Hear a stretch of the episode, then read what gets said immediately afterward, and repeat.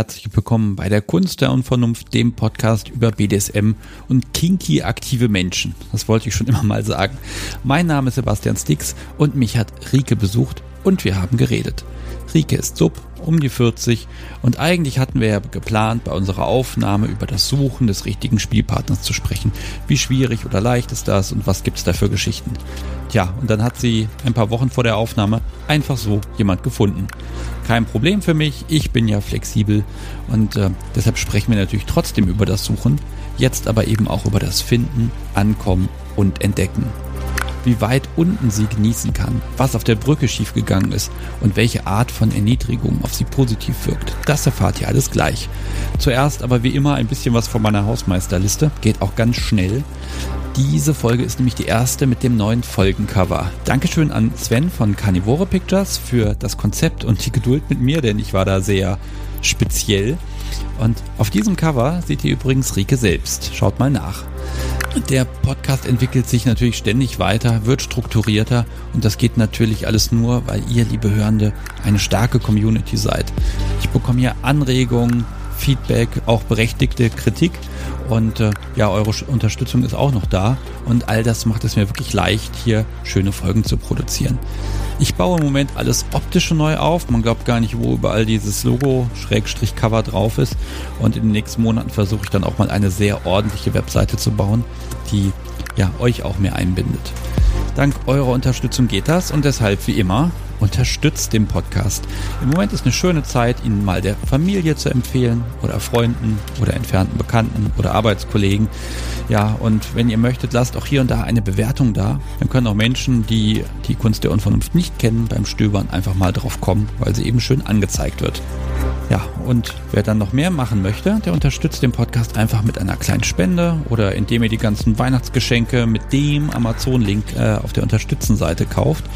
Dann landen ein paar Prozente beim Podcast. Ich freue mich, ihr freut euch, alles wird schön.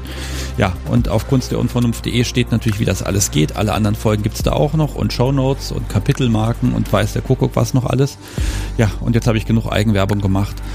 Los geht's mit Folge 41 mit Rike.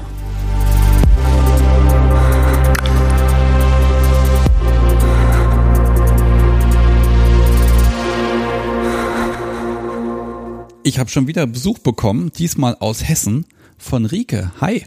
Hi Sebastian, grüß dich. Ja, schön, dass du hier bist. Hat ein bisschen gedauert, denn du bist ja Corona-bedingt mit dem Auto angereist. Aber es hat geklappt. Ich bin total begeistert. Ja, ich freue mich auch sehr, hier sein zu können, mit dir zu sprechen.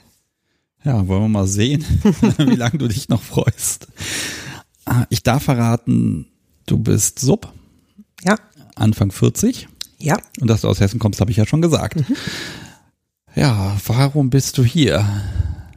Weil ich vor, weiß gar nicht mehr genau, sechs, sieben, acht Wochen die plötzliche Eingebung hatte, dass ich mal mit jemandem, mit dir vielleicht, über ein paar Themen sprechen möchte, die mich in den letzten Monaten und Jahren total bewegt haben, im BDSM-Kontext, auch im Beziehungskontext. Und ich dachte, es könnte eine gute Adresse sein. Dann versuche ich diesem Anspruch gerecht zu werden. Oh. Ja, wir fangen ja immer irgendwie vorne an. Ähm, dein, dein grundsätzliches Setting ist, du hast einen Partner. Seit 15 Jahren, glaube ich, seid ihr zusammen? Genau, seit 2005, ja. Okay, das ist ordentlich lange. Mit dem spielst du aber nicht. Genau, hab ich, haben wir ganz am Anfang mal probiert. Ähm, da kannten wir uns erst eine ganz kurze Zeit und ich glaube, ich habe ihn mit ähm, meinem Wunsch nach mh, mm, naja, ein bisschen extremerer Behandlung, ein bisschen überfordert am Anfang. Ähm, vielleicht war, war ich da ein bisschen ungeschickt, aber ich war auch völlig unerfahren und ohne äh, Plan unterwegs. Wir haben das dann mal ausprobiert, haben gemerkt, also vor allem er hat gemerkt, dass es ihm nicht so wahnsinnig viel gibt. Und wenn es ihm nichts gibt, gibt es mir auch nichts. Und dann haben wir das relativ schnell, also diese Schiene jedenfalls haben wir relativ schnell wieder eingestampft. Okay, also bevor, bevor wir das auseinandernehmen, ist erstmal so die Frage, wie, wie bist du zum BDSM gekommen und also wann hast du festgestellt, das ist BDSM und das mag ich machen? War das vielleicht schon vor dem Partner? Ja, ja, es war weit vor dem Partner. Ich habe äh, meine allerersten ähm, Empfindungen in die Richtung gehabt. Da war ich noch relativ jung, so im, in dem Be Alter, als die Sexualität so zum ersten Mal erwachte, im Grunde so zu Beginn der Pubertät ungefähr. Da kam ich über die Lektüre eines Kinderbuchs und äh, dort einiger Szenen, die im Grunde gar nichts entsprechendes kontextbezogenes beinhaltet haben, äh, kam ich auf den Trichter, dass da was in mir passiert, in meinem Körper eine Empfindung stattfindet, die ich damals noch nicht so richtig einsortieren konnte. Was ich aber einsortieren konnte, war, dass ich diese Stelle in diesem Buch immer wieder lesen und das dazugehörige Bild immer wieder sehen wollte und ähm, dann gemerkt habe mit den Jahren, ah, okay, da ist wohl etwas, da passiert wohl über eine bildliche und textliche Darstellung irgendwas in mir, da muss was sein. Und ähm, hatte dann, als ich meinen ersten festen Freund hatte, das war so Anfang 20 ungefähr, ähm, da hatte ich das große Glück, auf jemanden getroffen zu sein, der äh, offen gegenüber allen Ideen war. Und wir haben einfach super wild alles Mögliche probiert. So einmal quer durch den Garten von Fesseln über, ach, bis hin zu Nadeln, ohne zu wissen, was wir tun. Ähm, wird man heute vielleicht auch so ohne Vorbereitung gar nicht mehr machen. Aber ähm, für mich war das damals total hilfreich, weil ich da mich so ein bisschen sortiert bekommen habe und ziemlich genau wusste, wo meine Neigungen und Leidenschaften so hingehen. Ab wann war denn klar, okay, das ist jetzt BDSM, das ist das perverse Zeug?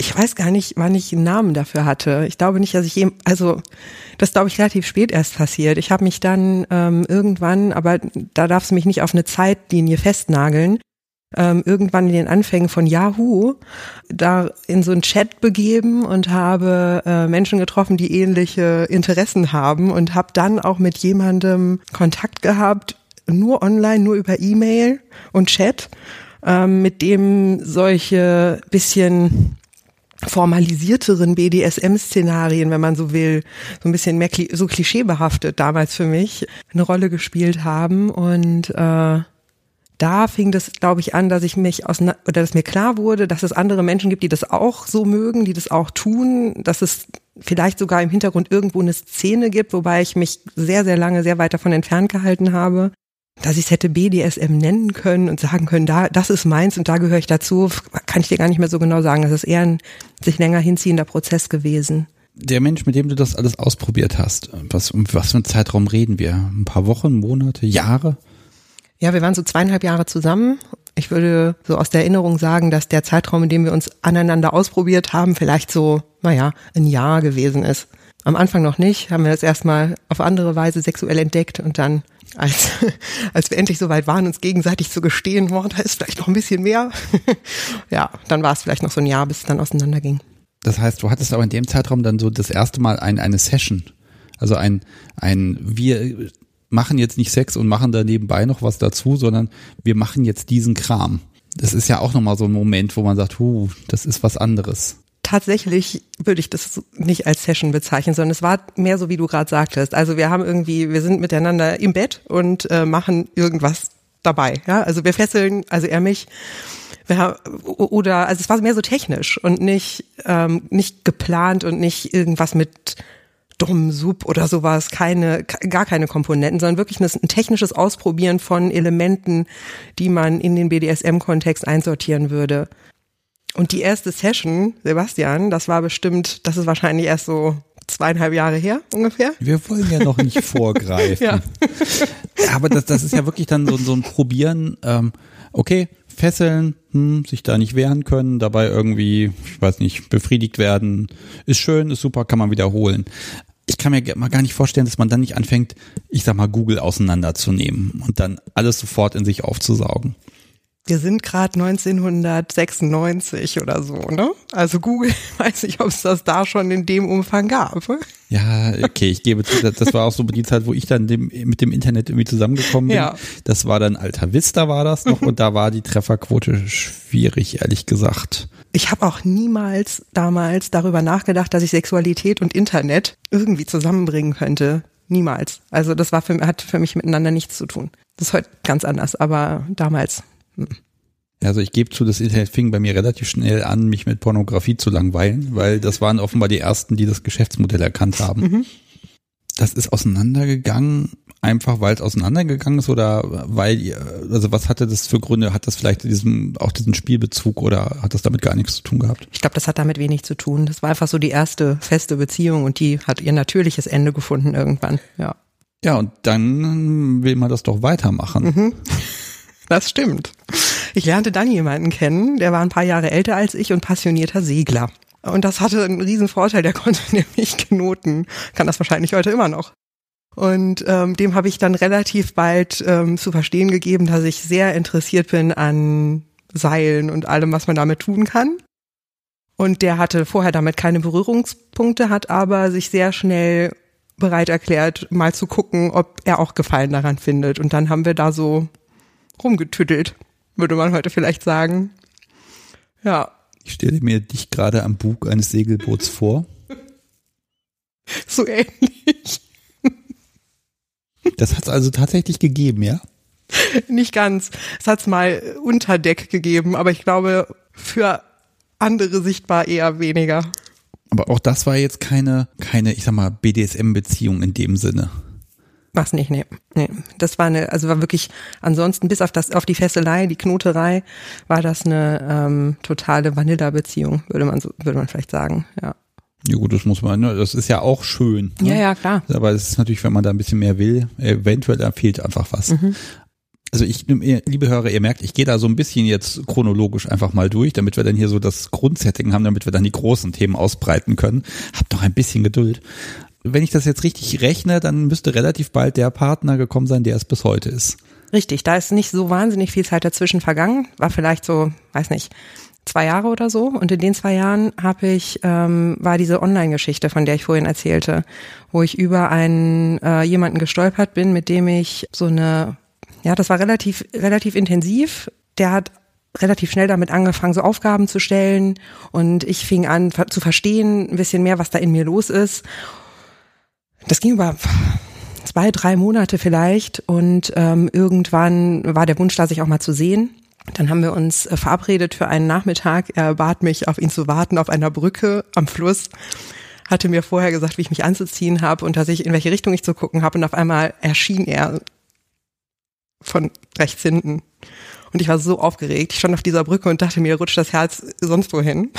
Und dann kam er da an und tippte, ich glaube, der tippte mir auf die Schulter und ich drehte mich um und er grinste mich an und dann sagt er was und in dem Moment war der Zauber zerbrochen, weil nämlich seine Stimme, seine Sprache, die ganze Erscheinung überhaupt nichts mit dem zu tun hatte, was ich mir mal so in meiner Fantasie überlegt hatte.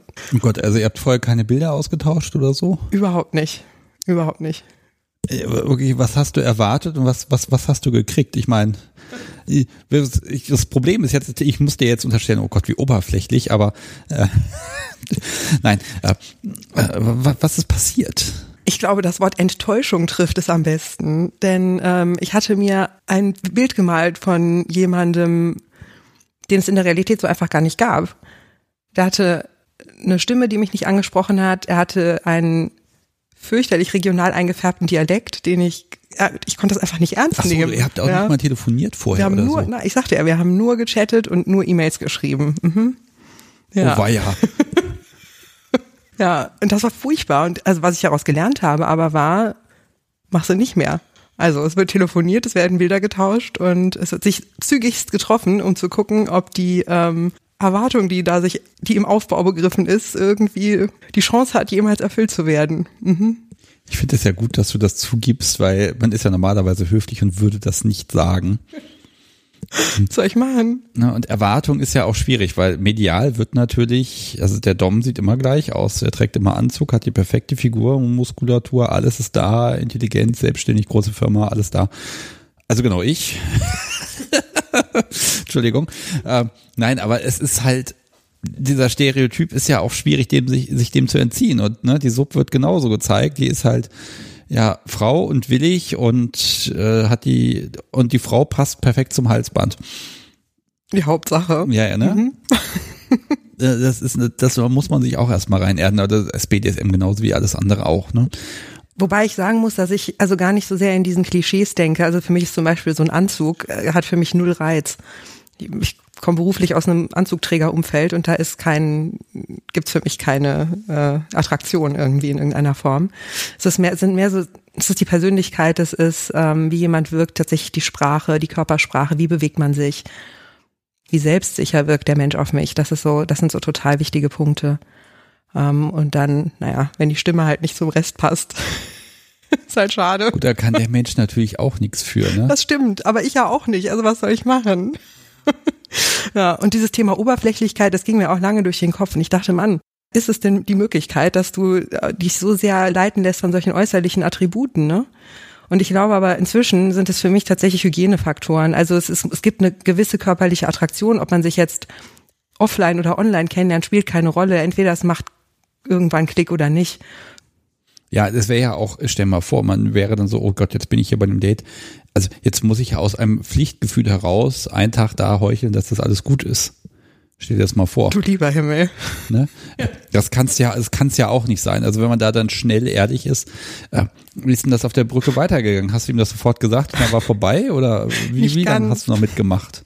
Nicht ganz. Ich dachte, ähm, na ja, jetzt bist du halt schon mal hier, ne? Und jetzt äh, haben sich da mehrere Wochen und Monate Emotionen und ähm, Neugier angestaut und jetzt jetzt schau doch mal. Und dann sind wir essen gegangen und hatten ein relativ oberflächliches und überhaupt nicht mehr intimes Gespräch, an dessen Ende es sehr klar war, dass man sich verabschiedet und das war's und so war's auch. Also wir sind dann freundlich auseinandergegangen und haben uns, wenn ich mich recht erinnere, auf beidseitig auch nicht, nicht wieder kontaktiert.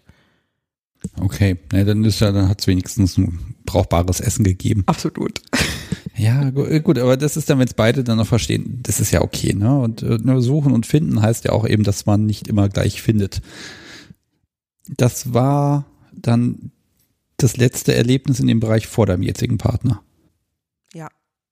So, und dann ist da jemand und dann verliebt man sich und dann kommt irgendwann die Sache mit dem, lass uns doch mal was machen. Hat ja nicht geklappt, das wissen wir ja schon. Äh, was, was hast du denn alles versucht? Ich war etwas ungeschickt, muss ich vielleicht sagen. Wir kannten uns noch nicht lange, paar Wochen erst und sind dann zusammen in Urlaub gefahren. Äh, nach Lateinamerika oder Mittelamerika und äh, verbrachten eine Woche in einer kleinen Hütte am Strand. ein bisschen Alkohol war im Spiel und irgendwann, wir hatten relativ viel Sex in der Woche und irgendwann nach ein paar Tagen sagte ich sehr unvermittelt, glaube ich, in einer dieser äh, sehr privaten und intim, intimen Situationen zu ihm, ich möchte, dass du mich schlägst. Und es war so im Bruchteil einer Sekunde das Feuer aus und er sagte, was? Und so, naja, also ich glaube, ich stehe drauf, wenn man mir wehtut. Und ähm, er war da, wie meinst du das jetzt? Sagt er, also war so ein bisschen hilflos, zurecht. Das war auch von mir wenig gut eingeleitet. Ich sagte, ich versuchte das dann, glaube ich, noch so ein bisschen zu erklären. Und er hat das dann auch gemacht, tatsächlich. Aber es war so, die Situation war halt so ein bisschen verkrampft dann. Es war mehr so ein Lass mal testen und ähm, es war ein bisschen, also für beide Seiten glaube ich ein bisschen komisch. Auf der anderen Seite war ich in dem Moment halt froh, dass ich es gesagt hatte, weil es schwelte in meinem Kopf ja schon lange und ähm, dachte, okay, ich muss es jetzt einfach mal rauslassen und war natürlich froh, dass er darauf reagiert hatte, selbst wenn das Ergebnis dann vielleicht für uns beide nicht ganz das ja, aber im Urlaub in weit, weit weg, da kann man ja nicht mal weggehen dann. Dann hängt man ja in dieser Hütte fest. Ja. Oh Gott. War aber gut, weil es war überhaupt, es war nicht peinlich. Und das ist super schön, weil wir von Anfang an offenbar, das kann ich jetzt in der Rückschau sagen, eine super gute und entspannte Art hatten, miteinander umzugehen, zu kommunizieren, uns äh, einander zu zeigen, wie wir sind, zu öffnen. Und das war eigentlich äh, eine ganz wertvolle Erkenntnis an der Stelle, die erst später durchgesickert ist, aber äh, rückblickend hat sich das total gelohnt. Ist ja die Frage, ob er dann auch gekontert hat. Hat er dann was gehabt, wo du dann erstmal mit offenem Mund da standest? Also nicht, dass ich mich daran entsinnen, nicht, nicht, dass ich mich daran erinnern würde. Okay, also ich schreibe mir mal auf, du bist die Perverse von euch beiden und nur du. So.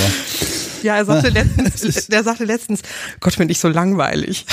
Und ich sagte, nee, es ist nur, wir haben nur, nur eine sehr unterschiedliche Form von Neigungen und das ist ja total okay. Also, ja. Ja, also das ist ja tatsächlich der Punkt. Das hat trotzdem nicht dazu geführt, dass die Beziehung zu Ende ist, sondern ja, das ging halt nicht. Also der Stellenwert vom BDSM war noch nicht so hoch.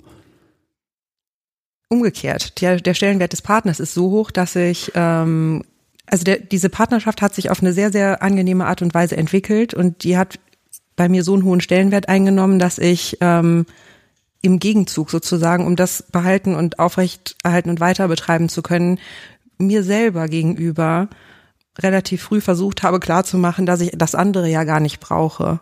ich konnte ja bisher auch weitestgehend ohne, ne?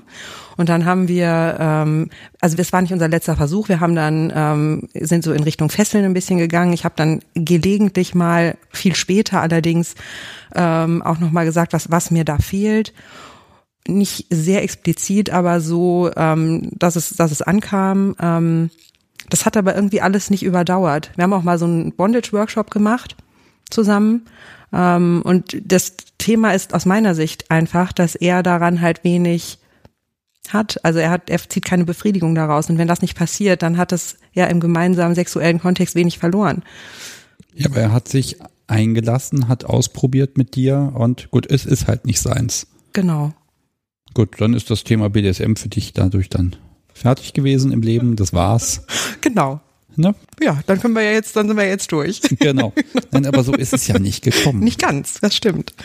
Ähm, ich habe das also, ich habe diese Bedürfnisse in mir, die Neigung in mir so dann für einen guten Zeitraum von so acht bis zehn Jahren komplett begraben tatsächlich. Und das war nicht die einfachste Zeit, muss ich sagen. Es war, wurde ein bisschen äh, gerettet, in Anführungszeichen, über eine sehr starke Involviertheit ins Berufliche. Das heißt, es kam da wenig zu langen Zeiten, wo ich was hätte vermissen können, aber es kam immer wieder mal durch. Und dann haben wir ähm, vor jetzt vor ein paar Jahren, vor dreieinhalb Jahren, haben wir ähm, uns entschlossen, eigentlich aus einem anderen Grund, unsere Beziehung zu öffnen.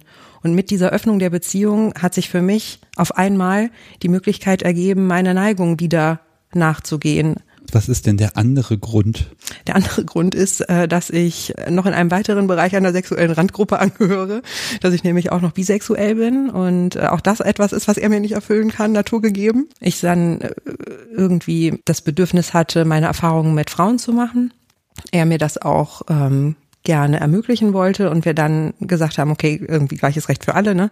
Wenn ich hier anfange in der äh, Weltgeschichte mich nach Erfahrungen umzusehen, dann darf das ihm natürlich auch nicht verwehrt bleiben. Und dann haben wir sehr viele Monate, sehr viele intensive Gespräche geführt darüber, wie wir und ob wir uns das vorstellen können, die in der einfachen Erkenntnis gegipfelt haben, dass wir es einfach ausprobieren müssen und äh, mal schauen müssen, was das mit uns macht, mit unserer Beziehung macht und arbeiten daran. Wenn du sagst bisexuell, dann heißt das ja eigentlich, das könnt ihr ja zusammen machen. Dann freut er sich auch, hat er noch ein zweites Mädel mit in der, im mhm. Bett.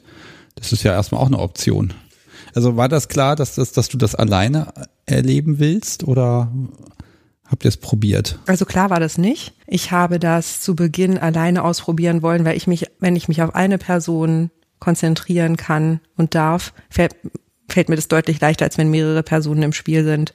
Der Wunsch, sowas gemeinsam, so eine Erfahrung gemeinsam zu machen, den hat es lange Zeit gegeben und ich aus heutiger Perspektive würde ich sagen, er ist auch noch nicht begraben, aber es hat noch nicht stattgefunden. Es haben andere Aktivitäten stattgefunden. Es war, gab mal ein Zusammentreffen mit einem anderen Paar. Das ist allerdings, äh, da habe ich dann hinterher gesagt, das möchte ich bitte nicht mehr. Was war denn da? Damit haben die mich überrascht und da stehe ich nicht so drauf. okay, das sind A und B und mit den Vögeln wir heute Abend. So ungefähr. Ich dachte, die machen einen Witz. Aber das war, das war total ernst gemeint. Die waren bei uns zum Abendessen und dann sagte irgendjemand, ja, ja, ab 21 Uhr ist textilfrei. Und ich so, mh, genau. Und haha, und dann haben wir also ein bisschen gelacht. und irgendwann, wir hatten gegessen und ich brachte ein paar Teller in die Küche, kam zurück, auf einmal stand sie, also der weibliche Teil des Pärchens stand im Flur, kam mir so entgegen, hält mich so fest und knutscht mich. Ähm, und ich so, was ist denn hier los? Und sie so, naja, magst du nicht? Und ich so, hm, weiß nicht, also müsste ich vielleicht noch mal kurz mit ihm drüber sprechen und sie so, ja, ja, der weiß Bescheid. Ich so, wie bitte? Er hat das eingefädelt. Genau, ja, er hatte, eigentlich hatte sie, hatten die anderen beiden oder sie es eingefädelt. Ähm, aber dieses, das hat mich halt total überfordert in dem Moment. Ich hatte halt null damit gerechnet, hatte null Zeit, mich auf irgendwas einzustellen und das war einfach un, unbefriedigend im Ergebnis, ja. Ja, beim, für sowas braucht man beim Essen mindestens für jeden eine Flasche Rotwein. das hätte ja auch klappen können. Ne? Hätte ne? es, ja. Aber äh, ja, hast du eben gesagt, gleiches Recht für alle. Das heißt aber nicht, dass er das Recht hat, mit Kerlen ins Bett zu gehen, sondern auch mit Mädels. Wenn er wollte, könnte er das auch mit Kerlen machen. Ich glaube, er will aber nicht. Okay. Ähm, ja. ja. Ich muss das zumindest mal gefragt haben, ne? weil die Möglichkeiten gibt es ja. Mhm. Ja, aber inzwischen lässt du dich hauen. Ja. So, das, das ist also dann die nächste Stufe. Also der Plan war, ihr öffnet die Beziehung, damit du mit Mädels ausprobieren kannst. Mhm. Wäre jetzt meine Überlegung, du hast jemanden dann gefunden, hast da probiert, Erfahrung gemacht Und BDSM natürlich gleich mit einfließen lassen. Ganz so was nicht. Ich habe ähm, festgestellt, dass es gar nicht so einfach ist, überhaupt gleichorientierte Frauen kennenzulernen. Fand ich tatsächlich nicht trivial und habe mich dann äh, bei Online-Partnerbörsen ähm, angemeldet. Auf sein Betreiben hin übrigens. Er hat mir den Vorschlag gemacht, weil ich so ein bisschen da saß und dachte, hey, ist jetzt auch nicht, was ich machen soll. Und er sagte, na, dann melde dich doch mal bei Tinder an. Ja, habe ich das gemacht. Und stellte dann fest, dass es da wenig Interaktion stattfindet und habe dann irgendwann dieses Profil mal so eingestellt, dass ich halt nicht nur nach Frauen gucke, sondern auch mal gucke, was so, was sonst doch so in der Welt los ist. Naja, und dann habe ich halt in alle Richtungen Menschen kennengelernt und habe ziemlich viel gedatet am Anfang tatsächlich so. Aber das war ja gar nicht euer Deal. Das war überhaupt nicht unser Deal. Ja, was sagt er denn dazu? Naja, ich meine, meine er, er hat sich darüber zu Beginn ein bisschen beschwert und ich sagte, ja, was ist denn der Unterschied, ob das jetzt eine Frau ist oder ein Mann? Und er sagte, naja, eigentlich, also mal eigentlich nix. Ich so, mh, na gut. Und dann haben wir gesagt, dann lass uns den Deal mal ein bisschen erweitern und mal gucken, auch da wirklich Schritt für Schritt gucken, was das mit uns macht. Und ich war zu jeder Zeit bereit, aber auch zu sagen, okay, wenn das nicht funktioniert, dann lassen wir das. Das ist völlig in Ordnung. Aber es hat gut funktioniert. Ja, und das, das heißt, du hast gedatet und dein erstes Date war dann gleich ein Kerl. Mm. Also hat es dann doch noch geklappt mit den Mädels? Ja, ja, es hat dann irgendwann doch noch geklappt mit den Mädels, Gott sei Dank. und ähm, also es gab Dates in, in alle Richtungen, also mit Männern, mit Frauen. Und irgendwann gab es auch mal jemanden, wo zufällig zu, zum Ende der, der Phase, zu, in der ich ihn gedatet habe, das Thema BDSM hochkam. Und auf einmal hat das in mir so Klick gemacht und ich dachte so, alter Schwede, da ist ja noch was in dir und da ist es wieder. Und dann, das war, da war ich so ein bisschen angefixt und habe dann beschlossen, okay, entweder ich date Frauen oder ich date Männer, aber dann nur noch im BDSM-Kontext. Hab festgestellt, dass die Plattform dafür nicht die richtige ist. Bin dann ein bisschen mehr äh, in die Sache eingestiegen, äh, auf einschlägigeren Portalen. Wie lang ist das jetzt her? Das, das ist zweieinhalb Jahre her. Zwei Jahre her. Okay, also das ist jetzt quasi, also Zwei wirklich Jahre. das mhm. ganz bewusste, jetzt will ich aber. Ja, Absolut, genau. Und mit, also wirklich mit Plan und mit Wollen und ähm, irgendetwas, irgendeine Schleuse war in mir geöffnet und ähm, es gab dann, ich konnte das nicht mehr stoppen. Ging nicht mehr. Wir hatten eigentlich auf meinem Spickzettel stehen, oh, diese, diese Männersuche da, die ist schwierig und kompliziert. Jetzt hast du mir aber zwischendurch ein Update gegeben, das ist doch gar nicht so schwierig und es ist doch machbar. Um, ähm, ich glaube, ich mag noch so ein bisschen in das Daten reingehen. Wir tun jetzt mal so, als hättest du bisher lang noch niemand gefunden, wo es genau passt. Okay. Wir wissen, dass es gepasst hat schon. Äh, wie viele Fehlversuche waren nötig dafür? Einige. Ähm, wobei ich äh, im Rückblick gar nicht mal sagen würde, dass das notwendigerweise Fehlversuche waren, denn ich habe mir viel Gedanken darüber gemacht, jetzt auch in Vorbereitung zu dem, was wir heute besprechen wollten, was diese Begegnungen für mich denn eigentlich waren. Und ich stellte fest, dass ich aus jeder dieser Begegnungen wenn sie denn ein gewisses, äh, eine gewisse Schwelle überschritten haben an Oberflächlichkeit, ähm, was gelernt habe über mich, über das, was ich brauche, das, was ich nicht brauche, was taugt mir, was nicht. Und äh, ich glaube, das war gut so. Sonst selbst wenn wir so tun, als wäre immer noch alles offen, ähm, sonst könnte ich heute nicht, also sonst wäre ich heute nicht so hier, wie ich hier bin. Insofern ist das alles richtig. Ja. Pass auf, ich habe nämlich mhm. zu dem Punkt, ich habe ja so ein bisschen Hörerfragen eingesammelt. Okay. Äh, und da war dann auch gerade dieser, dieser ganze Dating-Bereich. Also da ist diverses Interesse da. Mhm. Und ich, ich, ich lese einfach mal eine Frage vor. Mein Gott, dafür sind sie da. Wie schnell darf oder soll der Kennenlern-Chat in die sexuelle BDSM-Richtung gehen? Hallo, ich bin Dom und ich will dich schnellstmöglich mit Spuren be, ja, bespritzen und keine Ahnung was. Und jetzt können wir loslegen. Also das so schnell funktioniert's ja nicht. Ähm, nicht ganz. Aber, aber ne, ich merke, du bist schon so eine Person, die sagt, ah, das, das soll aber auch jetzt nicht ewig und drei Tage gehen. Also sechs Monate irgendwie Klönschnack, um dann hinterher dann irgendwann mal zu sagen, jetzt können wir mal langsam über Bondage reden, ist auch nicht dein Ding. Also was ist denn, wo ist dieser Moment, wo man dann auf das Thema eingeht?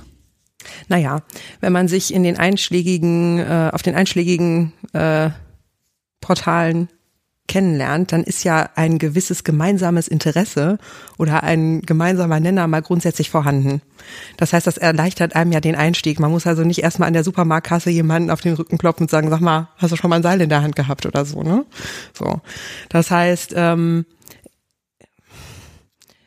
Ja, aber gerade dann, wenn man doch schon alles weiß in dem Mhm. Bereich, wenn da der Neigungsfragebogen angeklickt ist und dies und das Mhm. und jenes, dann, da das ja schon mal klar ist, kann man ja erstmal klein anfangen und sagen, hallo, was weiß ich, schönes Wetter heute, was isst du denn gerne und so weiter. Also, nein, also, ne, also oder überhaupt stellt man dir erstmal Fragen oder was, womit fühlst du dich wohl, wenn du jemand kennenlernst? Ähm, grundsätzlich fühle ich mich am wohlsten, wenn ich auf die Person zugegangen bin. Das heißt, während all dieser Dating-Erfahrungen waren die schönsten Erfahrungen mit Leuten, die ich mir ausgesucht und die ich angeschrieben hatte. Und dann, das ist so Punkt eins. Punkt zwei ist, dass ich Wert darauf lege, dass es sich von Anfang an leicht anfühlt. Also so ein gekrampftes Geschreibe finde ich furchtbar, so, sondern es muss irgendwie, es muss sich ein Flow, eine Unterhaltung zwischen zwei Menschen ergeben. Und die muss überhaupt nicht kontextbezogen sein. Das kann über was ganz anderes gehen. Das kann, was weiß ich, und wenn es mit dem Wetter anfängt, ist ja egal. Aber auch eine Wetter, eine Frage nach dem Wetter kann man ja irgendwie nett und intelligent verpacken. Und dann merkt man ja, ob man schreiben kann oder nicht. Und nach ein paar Nachrichten, die man austauscht, nach dem Bild, das man gesehen hat, tut sich ja was im Bauch. Der nächste Schritt wäre, mal zum Telefonhörer zu greifen und die Stimme zu hören und zu gucken, ob es einen wirklich furchtbar gefärbten regionalen Dialekt gibt oder nicht. Geh aber relativ schnell zum Telefon ja, dann, ne? ja. Ich habe ja jetzt podcastbedingt ganz viele erste Gespräche mit Menschen, die ich vorher gar nicht kenne. Da hat man ein paar E-Mails ausgetauscht und dann telefoniert man. Und ich habe es natürlich einfach, weil ich habe das so ein bisschen, ich sag mal, formalisiert. Mhm. Ja, es gibt Dinge, die ich wissen will, es gibt Dinge, die kann ich beschreiben und äh, ne, dann, dann läuft das. Aber trotzdem ist das immer noch so ein bisschen, hm, okay. Die ersten zwei, drei Minuten sind immer so ein gegenseitiges Abtasten am Telefon. Ja, das stimmt. Aber das ist das Schöne ist, mit der ganz einfachen Frage, was machst du denn gerade? Und wenn da nicht die Antwort kommt, mit dir telefonieren, sondern dann, dann hört man schon viel, ja? Wo bin ich denn? Was mache ich denn? Was ist denn? Was bewegt mich gerade? Was, hat- welche, was hat mich heute am Tag zum Lachen gebracht oder so? Das sind doch, sind doch gute Fragen, mit denen man mal ins Gespräch kommen kann. Und ich tue mir wahnsinnig viel leichter, wenn ich das mündlich tue als schriftlich, muss ich sagen. Ich habe gerade den Eindruck, dass du dann die Gesprächsführung auch eher übernimmst. Vielleicht ganz zu Beginn. Und dann, ah, ein guter Punkt, weil dann finde ich es total schön, wenn man mir das sehr schnell aus der Hand nimmt. Und dann sind wir ja schon mitten im Kontext, ne? Wenn ich dann spüre, okay, da, da, da, das kriegt jemand hin. Der kann mich einfangen, der kann führen. Der kann das Gespräch führen. Und mich. ja. Gibt's da K.O.-Kriterien, die du definiert hast? Wie meinst du das genau? Naja, wo du sagst, oh, wenn jemand das äh, erwähnt hat, dann ist er raus. Egal wie sympathisch der Mensch ist, aber äh, dann ist vorbei. Würde ich so pauschal erstmal gar nichts ausschließen, denn ich hatte bisher das große Glück, dass ich, also die, die meisten, die die Schwelle überschritten hatten zum Telefonieren, waren in der Lage, auch äh, freundliche, erwachsene, nette und intelligente Sätze zu formulieren und nicht gleich mit der Tür ins Haus zu fallen. Und ähm, da habe ich gar nicht so viele Negativbeispiele. Naja, es gibt ja die Menschen, die wollen eher Vögeln und BDSM ist okay. Also die haben primär einfach ein anderes Interesse. Ja. Ähm, oder äh, ich glaube, das äh, hattest du mir das gesagt, äh, einseitige offene Beziehung. Ja. Sehr schöner Begriff. Ja, richtig. Ähm, also sprich, äh, ja, ich, ich mache eine offene Beziehung, aber äh, meine Partnerin weiß noch nichts davon. Genau. Ich glaube, meine Formulierung war eine Beziehung, von deren Offenheit nur eine Seite weiß. Ja. Ja, das ist das ist aber auch ein K.O.-Ding für dich. Äh, Inzwischen ist es das. Ähm, Das war es am Anfang nicht, ähm, aber ich habe ähm, zwei Erfahrungen gemacht in dieser Zeit, die ähm, eigentlich hätte ich es nach der ersten schon wissen müssen, aber offensichtlich lerne ich nicht schnell genug, also habe ich mich ein zweites Mal auf etwas Ähnliches eingelassen und äh, muss aber heute sagen, das mache ich nicht mehr. Also äh, Karten auf den Tisch und zwar in alle Richtungen und wenn die Person auf der anderen Seite dazu nicht in der Lage ist oder das nicht möchte, dann ist, dann ziehe ich mich zurück. Nun hat's ja mal geklappt. Ja. Wie kommt denn das? Ja. Also da ist einfach nach dem Telefonieren auch mal ein Treffen gekommen. Wir haben gar nicht vorher telefoniert. Denk mal, die Frau hat einen Plan, die hat ein System und das hat dann funktioniert und zack. Ja. Mhm. Aber die Ausnahme, die macht dann wieder Spaß, ne? Also immer wenn es anders kommt als gedacht, Mhm. offenbar. Ja, ähm, wobei ich mir jetzt gerade nicht klar ist, ob du jetzt die jüngste Entwicklung meinst oder die erste, bei der es geklappt hat vor zwei Jahren.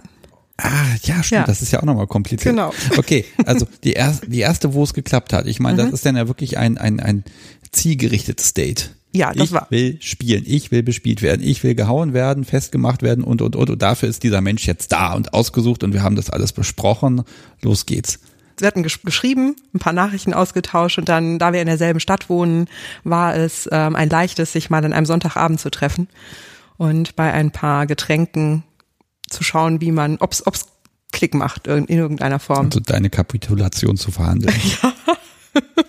so ähnlich. Im Kern war es, glaube ich, auch so. Ähm, wir haben uns dann getroffen an so einem Sonntagabend und ähm, ich war super aufgeregt, weil es das erste kontextbezogene Date war und weil ich das unbedingt wollte, genau wie du das eben sagtest. Ich hatte den also wirklich, hatte den ausgewählt ähm, auf einem dieser Portale, habe auch nur den einen angeschrieben, habe auch nur deswegen eine Premium-Mitgliedschaft abgeschlossen, damit ich ihn anschreiben konnte. Der hat dann geantwortet und fand das irgendwie cool und dann dachte ich, naja, dann dachte er und ich, na gut, dann mal los, lass mal treffen. Und dann trafen wir uns und haben den ganzen Abend geredet tatsächlich. Und er klopfte, weil er sehr, sehr erfahren ist, ähm, schon lange mit der Sache befasst, sich auch seiner selbst da sehr bewusst, ähm, viel weiter als ich war damals, ähm, hat er das sehr schnell geführt und hat mich ähm, gelöchert mit Fragen, hat mich in die ein oder andere Bredouille gebracht an dem Abend. Ich weiß nicht, ich glaube, meine Gesichtsfarbe ist ständig zwischen weiß und hummerrot gewechselt. oh Mann. Ja, dann haben wir ein paar Zigaretten zusammengeraucht, immer wieder rein und raus. Und oh, es war im Januar 2019. 18, 19, ja. Das ist ja gerade mal ein Jahr her, ne? Naja, wir haben jetzt fast November, also es ist fast zwei Jahre Ja. her. Ja. Okay, hast du Ja. recht. Das ist das letzte halbe Jahr, das will in meinem Hirn nicht ankommen. Liebe Hörer, wir nachfühlen. haben gerade dieses elendige Corona-Thema, wenn ihr das in ein paar Jahren hört. Äh, das ist momentan eh alles komisch. Ja. naja, also jedenfalls trafen wir uns dann und sprachen und ähm, an dem Abend ist dann tatsächlich aber auch noch gar nichts passiert, weil ich tatsächlich nicht so weit war. Ich habe ähm, gemerkt, dass er mir in was die was die Erfahrungen angeht, was die Praktiken angeht, zu 100 Prozent voraus ist, weil ja für mich zu dem Zeitpunkt außer ein bisschen Fesseln und ein bisschen mal härter angefasst werden, alles nur im Kopf stattgefunden hatte. Ne? Ja, aber was hast du denn erwartet? Also was wolltest du denn? Ich, ich, nichts, Gott sei Dank. Also ich bin erwartungsfrei in diesen Abend gegangen und äh, war halt froh, dass er nicht in irgendeiner Form darauf gedrängt hat, dass jetzt irgendwas passiert. Weil wir haben schon gemerkt, dass es sehr, sehr gut, also dass wir uns sehr sympathisch sind. Und ich dachte, okay, ich habe das Gefühl, da kann, bin ich in der Lage, so ein gewisses Vertrauen aufzubauen. Aber fass mich nicht an. Ja, aber man hat doch so ein Kopfkino, wo man sagt, boah, das will ich erleben, das will ich haben. Ich weiß, was du meinst, aber ich hatte tatsächlich zu dem Zeitpunkt keinen vorgefertigten Plan. Klar, du hast Fantasien, du weißt, du weißt, was dir durch den Kopf geht, wenn du masturbierst und solche Geschichten. Ja, genau, die Aber das war ja, wissen. ich weiß, aber das war ja so für mich damals so unaussprechlich und so völlig außerhalb jeder Praxisnähe, dass ich vor, also ich hatte wirklich echte vor Schwierigkeiten, mir vorzustellen, wie das sein soll, wenn man das in die Praxis überträgt. Und deswegen war auch mal meine, meine Suche oder mein Wunsch war, jemanden zu finden, der da Bescheid weiß und der mich quasi an die Hand nehmen kann und sagen kann, was auf, Mädchen, ich zeig dir erstmal, wie das geht. Weil anders hätte ich das überhaupt nicht gekonnt. Ich konnte auch damals kein Wort darüber verlieren.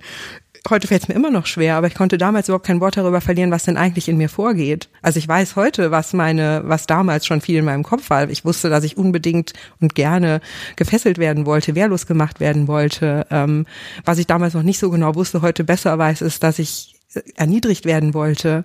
Und zwar ziemlich doll ich wusste auch, dass ich Angst davor habe, dass jemand mit der Idee auf mich zukommt, mir richtig heftig Schmerzen zuzufügen. Das ist was, wo ich, das spielte in meiner Fantasie auch nie so eine riesengroße Rolle. Hm, wusste aber, dass es durchaus passieren kann, dass ich damit mal konfrontiert werde. Wir können es diskutieren, dachte ich so in meinem Kopf damals. Ja. Und dann beim zweiten Treffen gab es dann auch die Gelegenheit, mal reinzuschnuppern. Das war dann gleich ein paar Tage später oder hast du dich noch ein bisschen zappeln lassen? Nicht wirklich lang. Also es war so eine Woche später ungefähr. Das muss eine spannende Woche gewesen sein. Total. Wir haben uns dann nochmal verabredet, nochmal an einem öffentlichen Ort, in einem Café, haben dann nochmal Kaffee getrunken und ich habe mich furchtbar geziert und er sagte dann irgendwann, weißt du, ich glaube, es ist jetzt an der Zeit, dass wir den nächsten Schritt machen. Und du kannst ja jetzt überlegen, ob du das möchtest oder nicht. Und dann ratterte es so einmal durch meinen Kopf und ich dachte, weißt du was? Jetzt mach's halt. Die, so, so eine Chance kriegst du so schnell vermutlich nicht wieder. Du wolltest das unbedingt, du hast diesen Menschen angeschrieben mit einem Ziel, jetzt bist du einen Millimeter davor. Du musst jetzt nur noch zuschnappen und dann wird es passieren. Also los jetzt. Und dann habe ich gesagt, es ist in diesem Gespräch dann ungefähr eine Minute vergangen. Ja, okay, dann jetzt. Also wie jetzt? Ich so, ja bitte, jetzt sofort. und dann zahlte er und dann gingen wir zu ihm nach Hause. Ja. Ja, was ist passiert? Ich bin natürlich neugierig. Also wir müssen gar nicht zu detailliert sein, aber schon so ein bisschen der Moment, da geht dann die Wohnungstür hinter dir zu mhm. und der macht jetzt irgendwelchen Kram mit mir und dann holt er wahrscheinlich erstmal irgendwas oder lässt dich irgendwas machen. Ne? Also mhm. das ist ja in dem Moment so ein unglaubliches Setting von Unsicherheit, Neugier, Erwartung, Schiss. Alles. Ne? Ja. Und hinter ihm ist noch diese Tür, man könnte noch mal schnell rausrutschen. Mhm. Also ich, äh, habe mir selber zugeguckt, wie aus so einer Vogelperspektive und dachte, was machst du denn hier eigentlich? Du gehst hier mit jemandem, den du überhaupt nicht kennst, wobei er mir, ähm, bevor wir dann zu ihm gegangen sind, auch nochmal gesagt hat, wie sein, sein richtiger Name ist und wie seine Adresse ist. Und ich habe gesagt, ja, ich habe jemanden, dem ich Bescheid sagen möchte, wo ich bin. Er sagte, ja bitte, ist überhaupt kein Problem. Mach das bitte auch bevor wir bei mir sind, damit ähm, ganz klar ist, damit du nicht irgendwo reingehst und ähm, dich unsicher fühlen musst oder so. So, und dann habe ich das gemacht, habe das einem Freund von mir geschickt, der Bescheid wusste, was ich an dem Abend eventuell vorhabe. Und äh, ab dem Zeitpunkt habe ich dann tatsächlich Handy aus und ihm oder stumm und äh, ihm die äh, den weiteren Verlauf des Abends überlassen. Und als wir bei ihm reinkamen, ist es genau ist genau das passiert, was du gerade sagtest. Ich also ich war ein Nervenbündel und äh, schweißnasse Hände und merkte, wie mir der Puls geht und dachte, naja, und er hat das aber gut gespürt und gut gemerkt und hat dann sehr schnell ähm, die Führung auch übernommen und sagte, was jetzt als nächstes zu tun. Er sagte, wo ich meine Sachen hinlegen soll. Er sagte, was ich ausziehen soll. Er sagte genau, in welches Zimmer, an welche Stelle ich gehen soll. Und das hat mir total geholfen, weil irgendwo ich gedacht habe, okay, ich gebe das jetzt, ich, so will ich das. Und jetzt gucke ich mal, wie, wie sich das anfühlt. Und es fühlte sich irre an. Also schon so diese Winzigkeiten am Anfang. Es fühlte sich einfach so richtig an. Ich dachte, okay, ich glaube, wir sind hier auf dem richtigen Weg. Ich stelle mir jetzt vor, wenn ich da jemand habe, der noch gar keine Erfahrung hat, ich wäre natürlich erstmal, ich weiß nicht, vorsichtig oder effekthascherisch würde ich vielleicht da irgendwas machen. Mhm. Also Dinge, die jetzt vielleicht gar nicht zu böse sind, die aber erstmal so ein bisschen schon klarstellen, wo wir hier gerade sind. Ne? Mhm. So stelle ich mir das einfach vor. Mhm. Ähm, ja, was hat, was hat er mit dir angestellt? Ja. Er hat viel mit mir geredet. Ähm hat viel Anweisungen gegeben, hat äh, mir gesagt, an welcher Stelle des Zimmers ich mich aufhalten soll, hat mir gesagt, an welcher Stelle ich was ausziehen soll, hat ähm, mich relativ lange begutachtet. Das schien mir ewig, wahrscheinlich war es gar nicht ewig, aber diese Zeitspanne war so, das war wie so ein Vakuum, das auf einmal entstanden ist. Es ging tatsächlich nicht heftig zu, gar nicht. Es war mehr auf der psychologischen Ebene. Also ich war sehr weit unten, sehr viel auf dem Boden, sehr viel am Knien, er hat den Kontakt zu mir, den körperlichen Kontakt zu mir gesucht, hat sich aber dann auch immer wieder in die Distanz begeben in dem Zimmer. Ich glaube, das ist so ein bisschen sein Ding, so dieses Nähe-Distanz-Ding. Ist nicht ganz so meins, aber äh, darfst du vielleicht später. Und das ging also ein paar, paar Stunden. Da war auch ein bisschen Fixieren dabei, nicht, nicht viel. Es war ein bisschen, ähm, bisschen Schlagen dabei, aber auch nicht doll. Also es war mehr so ein, mal so ausprobieren und sich rantasten. Er hat mich viel gefragt, wir haben über das Thema Safe Word gesprochen, kann ich mich noch dran erinnern. Und ähm, nach ein paar Stunden haben wir es dann, hat er das auch langsam, ganz langsam wieder ausgleiten lassen. Also er war relativ behutsam bei diesem ersten Treffen. Das klingt ja wirklich beispielhaft. Ja, absolut. Ne? Mhm. Langsam anfangen, Safe Word definieren, Situation klarstellen, führen. Ja, Bilderbuch. Mhm. Ne? Also bravourös ausgesucht, muss ich sagen. Ja. Mhm. Den Menschen hast du danach noch wieder getroffen? Ja. Ähm, es gab eine Zäsur in dieser Beziehung. Ähm, ich weiß gar nicht, ob es eine zweite Begegnung in der Art gab. Ähm, jedenfalls gab es irgendwann dann sehr bald ein Gespräch zwischen uns, in dem sich äh, herausgestellt hat, dass wir vielleicht nicht richtig füreinander sind. Es war vor allem seine Meinung. Und dann war der Kontakt erstmal beendet. Der ist aber wieder aufgelebt dann ein paar Monate später. Und zwar im Zusammenhang mit einer Möglichkeit, also er hatte, ich muss ein bisschen ausholen, er hatte, hat die ganze Zeit eine, eine feste Sub, eine Spielgefährtin, eine Partnerin, äh, mit der er zu tun hat, schon lange. Er suchte nach jemandem, um ihr eine Begegnung mit einer Frau zu ermöglichen, aber auch um mal zu dritt zu spielen. Und ja, ist ja optimal. Dann kommt der B-Faktor gleich noch mit dazu für dich. Genau. Und ich war erst so ein bisschen, ich wusste erst nicht so genau, ob ich soll, weil wir hatten, dieser Kontakt war für mich im Grunde ad acta gelegt, aber ähm, ich habe mich dann drauf eingelassen und dachte, ja, warum eigentlich nicht? Ne? Das war so die, das nächste Mal dieses, na komm, also hier hast du jetzt mal die Chance, dann mach's halt. Und ähm, mit viel Bauchkribbeln und oh, Kopfkino und Gedanken und fast abgesagt, was weiß ich. Also bis es dann dazu kam, hat auch noch mal eine Weile gedauert, aber es war dann auch gut. Ähm, und in der Zwischenzeit hatte ich ihn dann auch noch zwei, dreimal alleine getroffen. Also wir haben noch ein paar Sessions zusammen gehabt. Hm. Es wurde aber so, es kam so viel Distanz zum Tragen, also mehr Distanz als Nähe zwischen uns und das war für mich dann auch irgendwann schwierig. Also diese Herzlichkeit hat dir gefehlt. Ja, total. Okay, aber gut, das ist ja auch erstmal was man rauskriegen muss. Ja, ne? richtig. Deswegen sagte ich, ich habe viel gelernt in dieser Zeit und was ich ähm, aus dieser ähm, Begegnung oder diesen Begegnungen gelernt habe mit ihm ist, dass ich total auf so komplexe Sessions stehe, wo ziemlich viel drin vorkommt. Also wo ganz viel der Kopf eine Rolle spielt, aber auch wo Fesseln eine Rolle spielt, wo Schlagen eine Rolle spielt, wo Aufgaben bis zu einem gewissen Grad eine Rolle spielen, wo aber auch, und das fehlte mir halt, ähm, ganz, ganz viel Nähe und Intimität eine Rolle spielen muss, weil anders ich das nicht kann. Und äh, jedenfalls nicht so, dass es befriedigend für mich ist. Und ähm, das war eine Erkenntnis, die konnte ich mir erst so aufschreiben und so klar machen, nachdem ich, ähm, nachdem die Episode mit ihm halt zu Ende war. Ja, aber stell dir mal vor, du wärst der aktive Part und bekommst diese Liste an Bedürfnissen. Ja. Boah, ne? Mhm. Also. Ja. mh, Pass auf, lass mich dieses, dieses, diese Dating-Geschichte, lass mich da nochmal ein paar Hörerfragen auch loswerden. Gerne. Weil wie gesagt, ich habe da recht viel bekommen. Und ähm, äh, zum Beispiel ne, bei, der, bei dieser Vorauswahl auch, werden vergebene Männer bei der Spielpartnersuche bevorzugt? Oh, das ist schon eine spannende Frage, weil ja, also mit dem Erfahrungsstand heute ähm, kann ich das ganz klar verneinen. Ähm, Im Gegenteil. Also vergebene Männer, also erstens, ob jemand vergeben ist oder nicht, spielt für mich erstmal gar keine große Rolle. Wenn jemand vergeben ist, dann möchte ich, dass alle informiert sind und dass das von allen Seiten legitimiert ist, was hier passiert zwischen uns beiden. Und drittens, und das ist natürlich, vielleicht zieht die Frage auch so ein bisschen da- dahin, was wir bisher so schön ausgeklammert haben, ist ja diese emotionale Seite. Wenn ich mich öffne für Dritt, Begegnungen mit Dritten, dann gehe ich das in Anführungszeichen Risiko ein, dass da das Herz eine größere Rolle spielt, als man sich das vielleicht am Anfang mal gedacht hat. Und ja, dann kann das, Frage na klar, auf ja. meinem Zettel, ne, tatsächlich, ob du da auch ein bisschen Angst hast, dich da zu verlieben. Ne? Also hast du die Sorge. Also ja, wie gehst du damit um? Weil wenn jemand anderes vergeben ist, dann sind ja so ein bisschen die Fronten auch so ein bisschen geklärt. Es besteht auch nicht die Gefahr, dass äh, du hast auch noch einen Partner zu Hause, dass du dann jemand hast, der immer auf dich wartet oder der, der einfach viel zu viel Zeit hat und du dem nicht entsprechen kannst. Ne?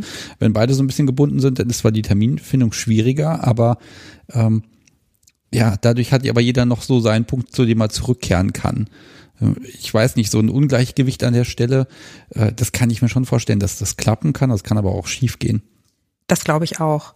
Und in der Frage und auch in dem, was du jetzt sagtest, steckt ja ganz viel drin. Und zwar zum einen für mich die Illusion, dass man ähm, vorher schon oder dass man das ein, ein Risiko oder eine Sicherheit oder sowas haben oder ausschließen kann. Das heißt, ob ich mich verliebe oder nicht, weiß ich nicht vorher. Ja, und das weiß ich auch nicht, wenn der andere vergeben ist oder nicht. Das ist, es passiert oder es passiert nicht. Das einzige Risiko, was ich erhöhe, ist die Wahrscheinlichkeit, dass ich mich in irgendwen verliebe, wenn ich mehr Menschen treffe. Hm?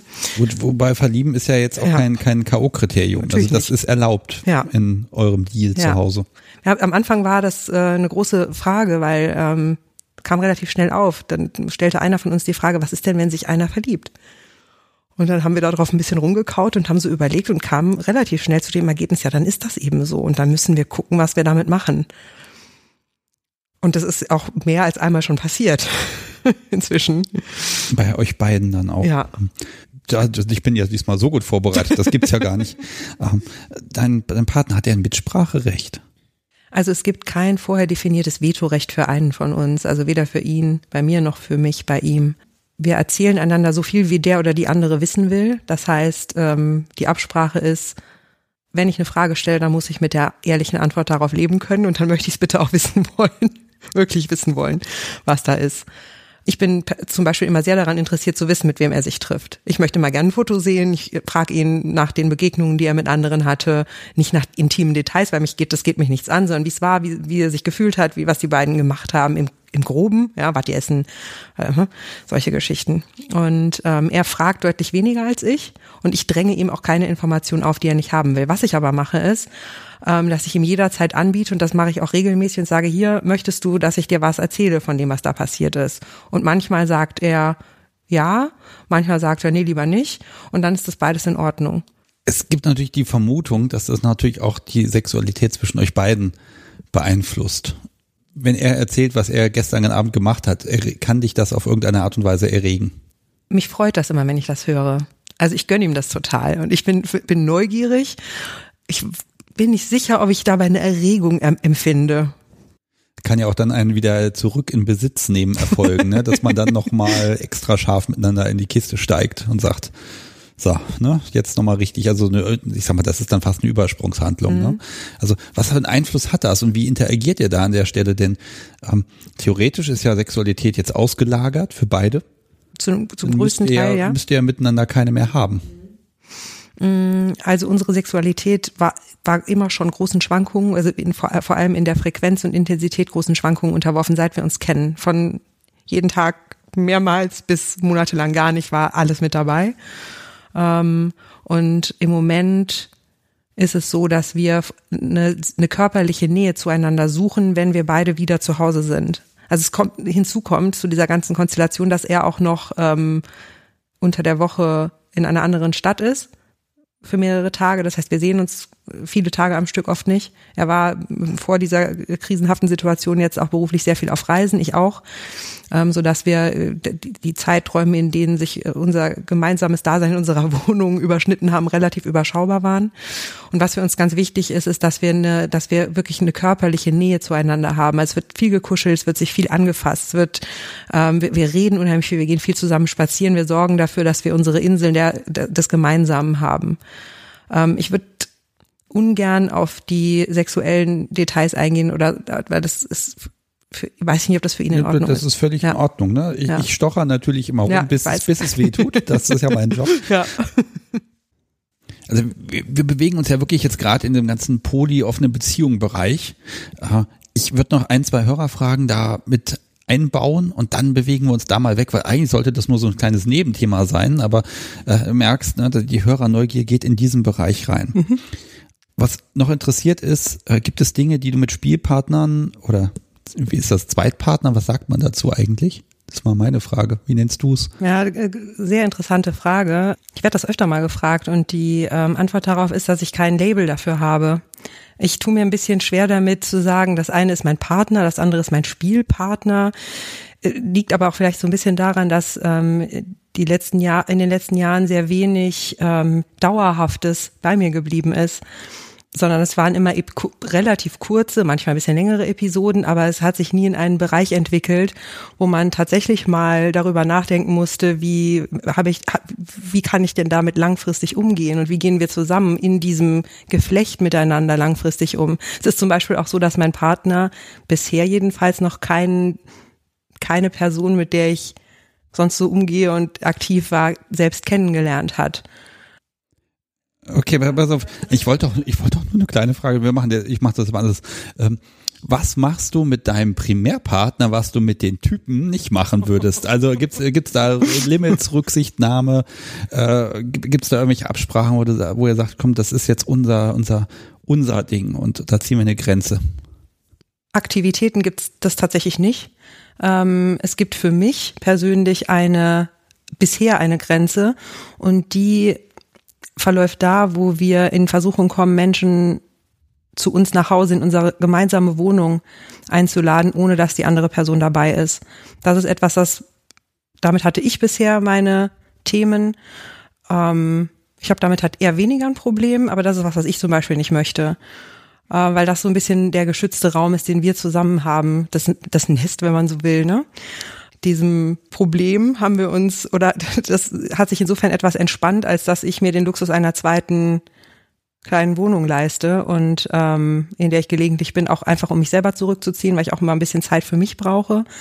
Und das ist natürlich ein guter Ort, an dem man sich auch mit anderen treffen kann, wenn halt eine dritte Möglichkeit ausscheidet. Also das ist dann quasi die Spielwohnung, von der immer viele sagen, dass sie die haben wollen. Sie war nicht als solche gedacht tatsächlich, aber es hat sich so ein bisschen so entwickelt, ja. Ja, jetzt ist sie ja da, dann kann man es auch genau, nutzen. Ne? Genau, ja. Okay, so, dann machen wir da jetzt mal wirklich einen Strich drunter. Wir haben das jetzt auch lange rausgezögert. du hast gefunden. Was hast du gefunden? Den Dom, den Sadisten, das Pärchen, die Dom kann ja auch sein. Ich äh, tatsächlich an dem Bereich habe ich im Vorgespräch aufgehört zu fragen, weil ich gesagt habe, das sollst du mir alles dann erzählen, wenn es soweit ist und ich möchte möglichst unaufgeklärt sein. Ja, ich war auch ziemlich unaufgeklärt, muss ich sagen.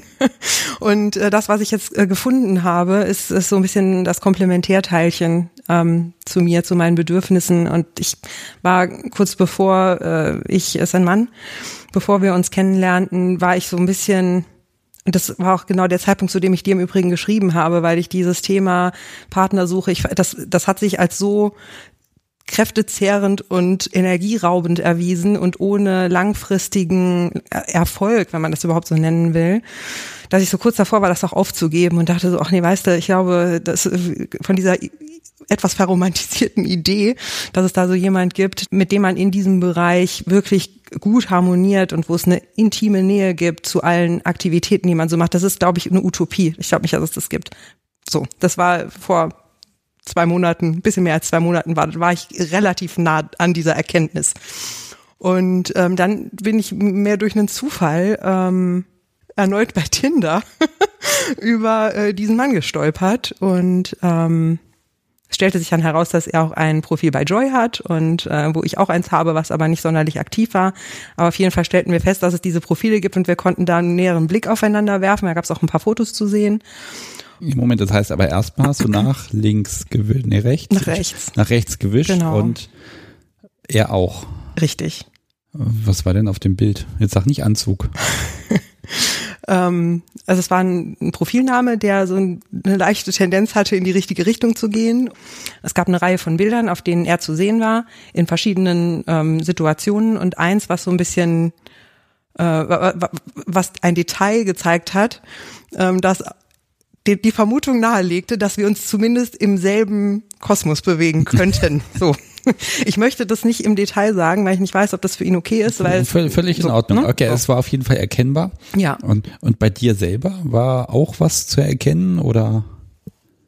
Bei mir selber war in die Richtung nichts zu erkennen. Ich hatte das Profil war textlich leer. Es gab drei Bilder von mir. Auf dem einen habe ich ähm, so eine Corona-Maske auf. Das heißt, man hat noch nicht mal viel gesehen von mir.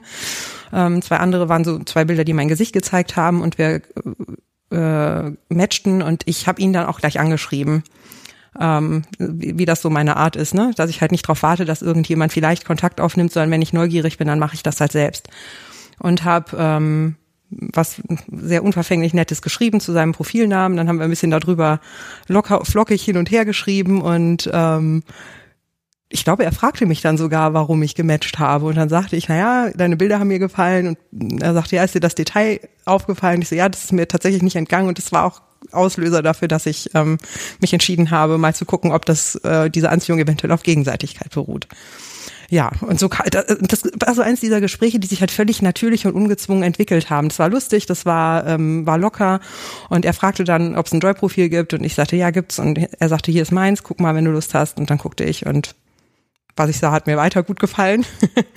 und ähm, ja, dann haben wir geschrieben und uns unterhalten, äh, waren sehr schnell kontextbezogen, weil es halt auch unter diesem äh, Stern stand, dieser, dieser ganze Kontakt. Und ähm, haben uns dann auch relativ bald, weil wir festgestellt haben, dass äh, eine Grundsympathie da ist, haben wir uns relativ bald entschlossen, uns äh, mal persönlich zu sehen auf einen Kaffee, wie man das halt so macht. Okay, also das war jetzt vor etwa zwei Monaten. Richtig. Du sitzt hier auf einem Stuhl. Ja, Du kannst sitzen. mit Mühe. Mit Mühe. Ja. Alles klar. Das heißt, ja, okay, ihr habt euch also vor ein paar Tagen das letzte Mal gesehen und äh, wie in diesen zwei Monaten. Einmal pro Woche, zweimal pro Woche. Also wie, wie sehr hängt ihr aufeinander? Einfach damit die Hörer mal ein bisschen einschätzen können, äh, wie intensiv das ist. Ja, ähm, das ist erstaunlich intensiv. Wir haben uns zwei, äh, ein kurzes und ein relativ langes Wochenende gesehen. Wir haben uns auch zwischendurch dreimal unter der Woche getroffen, ähm, sind im Grunde jeden Tag intensiv im Kontakt. Ich sagte letztens noch zu ihm, hier, hier, ich habe das Gefühl, das galoppiert mich hier gerade alles davon. Also ich fühle mich von mir selber und von all diesen Ereignissen total überholt, ähm, weil es so es ist wirklich krass intensiv und ähm, es passt an so vielen Stellen. Ähm, da sind wir, glaube ich, auch in der Formulierung einig, dass es fast schon unheimlich ist. Und so unerwartet und so schön, ähm, ja, dass ich, äh, also du hörst es vielleicht, dass ich aus dem Grinsen gar nicht mehr rauskomme, wenn ich darüber erzählen möchte. Also, dann machen wir doch jetzt mal Folgendes. Beschreib du mir doch mal seine Sub. Ach du lieber Himmel, Sebastian. Hm. Ja, also was, wie, was sieht er von dir? Boah, das ist eine gute Frage. Wie empfindet er dich? Wo würde er gern noch ein bisschen was optimieren wollen? Wo ist er happy? Was, was sieht er? Was, was für ein Wesen hat er da zur Verfügung? Mhm. Okay, ich fange mal ganz grob an und dann versuche ich mich mal zu nähern. Ähm, ich glaube, also was er tut, ist, dass er mich tatsächlich sieht und zwar als äh, als ganze Person. Ähm, wir sprechen viel über Persönliches. Er ist super interessiert. Er ähm, sieht jemanden, der gerne und oft und durch und durch echt und authentisch zu ihm aufsieht. Ähm, das ist echt eine krasse Frage. Ja, also die Antworten fangen auch alle mit er an, ne? Also ja, du hast nach ihm gefragt. Er hat nein, gesagt, nein, nein, ja. er beschreibt mir seine Suppe, ne? Also also tatsächlich, das ist so, so die, das ist so die Idee, hm. diese diese dritte Perspektive, weil du eben schon dachtest, dass du auf dich äh, von ein bisschen von außen auf dich raufgeschaut hast und das würde mich tatsächlich mal ein bisschen interessieren, äh, was er denn hat, was er wahrnehmen kann an dir und wo du, woran hat seine Sub, also merkst, dass ich dich jetzt auch wirklich in der dritten Person mal ein bisschen triggere. Ja, ja. Äh, das, äh, woran hat seine Sub Freude und was findet sie doof und ja, na, ja. Ähm, er, sie, er sieht jemanden, der ein, äh, die ein äh, nie gekanntes Maß an Vertrauen ihm entgegenbringt, die nach relativ kurzer Zeit offensichtlich ähm, bereit ist, ganz, ganz viel zu tun, ganz, ganz viele Grenzen zu verschieben, Dinge in Erwägung zu ziehen, die sie vorher ums Verrecken nicht in Erwägung gezogen hätte zu tun. Zum Beispiel? ähm, ja, zum Beispiel in aller Öffentlichkeit an einem Sonntagnachmittag im Sonnenschein vor ihm auf die Knie zu gehen. In einem Park. Ah, das ist die erweiterte Öffentlichkeit, Richtig. die du erwähnt hast. Warte, ich, ich notiere mir das. Ja. das ach, was, was, warum soll ich mir das notieren? Okay. Öffentlich auf die Knie gehen. Schön, ne? Ja. Ich dachte, ich muss sterben, kurz, wirklich.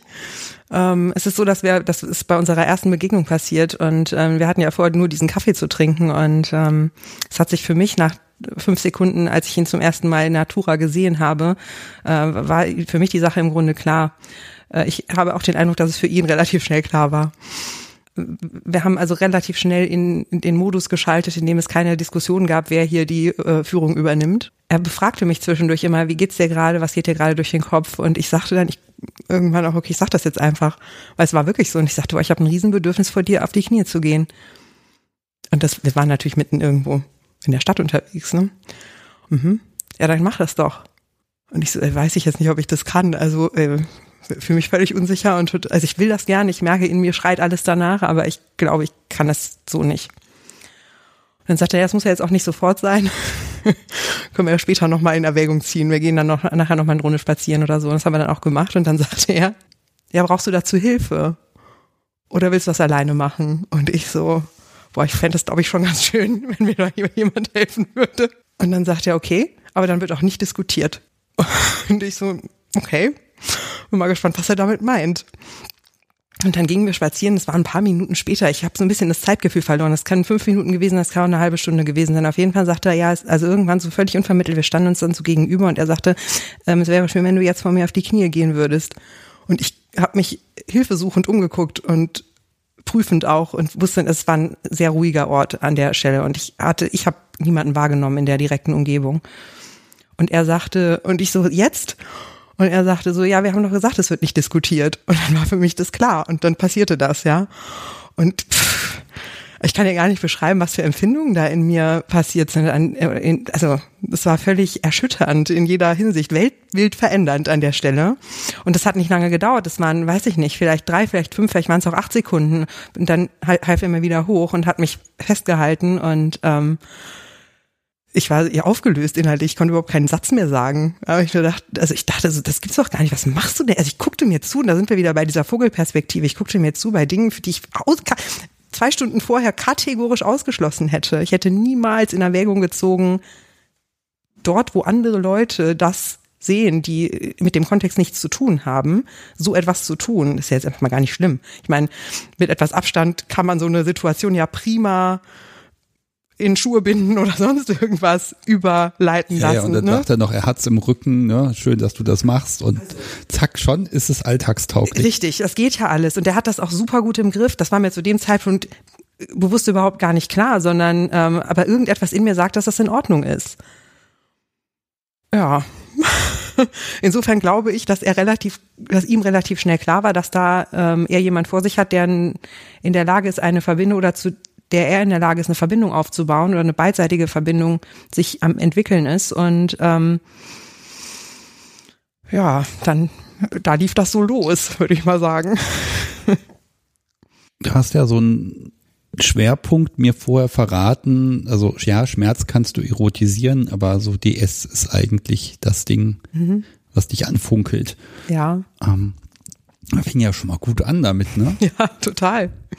Jetzt hat er ja vorgelegt. Erstmal ist die Frage, womit hat er das denn alles verdient? Dass du dass den Wunsch hast, ihm vor ihm auf die Knie zu gehen, aufmerksam zu sein, für ihn da zu sein. Ähm, also, ne, was, was, was tut er dafür? Er ist unheimlich interessiert an mir, das sagte ich glaube ich eben schon, ne, an mir als Person. Er ist war sehr, sehr fürsorglich. Er fragt mich sehr oft, wie es mir damit geht. Es gibt eine total authentische Ausstrahlung und der berührt mich ganz dr tief drin auf eine Art, die, ist, die ich vorher nicht kannte. Für mich ist das auch so ein bisschen ein, ich werfe mal mein Herz voraus und guck, ob ich, ob der Rest hinterherkommt und probiere das einfach aus, was diese Dinge mit mir machen, obwohl ich da nicht intensiv drüber nachdenke, sondern ich lasse das im Moment oder ich ließ das vor allem am Anfang auch tatsächlich mal geschehen. Und er macht mir das auf eine merkwürdige Art und Weise ziemlich leicht. Ähm, er ist, gibt mir ein Gefühl, dass er sehr dankbar ist für das, was ich da tue. Ähm, ich glaube auch nicht, dass das gespielt ist, sondern ich glaube, es ist wirklich so, ähm, dass er sieht, dass ich ihm da etwas entgegenbringe, das ich sonst niemandem entgegenbringe und dass er das nimmt wie, wie ein Geschenk. Und das ist ein, ein sehr schönes Hin und Her. Ist das inzwischen so, so eine Art 24-7-Konstrukt oder habt ihr noch eine andere Ebene, auf der ihr euch begegnet? Also dieses, das für mich empfundene Machtgefälle ist, seitdem wir uns zum ersten Mal begegnet haben, etabliert und da. Und mal ist es stärker zu spüren und mal nicht. Also es gibt auch Momente, wo wir, auch längere Zeiträume, wo wir wie zwei, nicht wie zwei, sondern als zwei erwachsene Menschen miteinander sprechen, interessante Gespräche führen, Konversationen haben, über, uns über Themen austauschen. Aber ich weiß, dass so dieses, das Fünkchen Überlegenheit, was ich ihm auch zugestehe, immer da ist und er das in jeder Sekunde drehen kann, in welche Richtung auch immer er möchte. Und davon macht er Gebrauch. Absolut, ja. Ja, also was, was würdest du sagen? Das, äh, ja, das Machtgefälle ist immer da, aber was für eine Art ist das? Ist das sehr rituell oder dann doch eher organisch und wenn ihm nach irgendwas ist, dann verlangt er es und kriegt er es halt? Oder ja, äh, wie kann ich mir die Interaktion zwischen euch beiden vorstellen?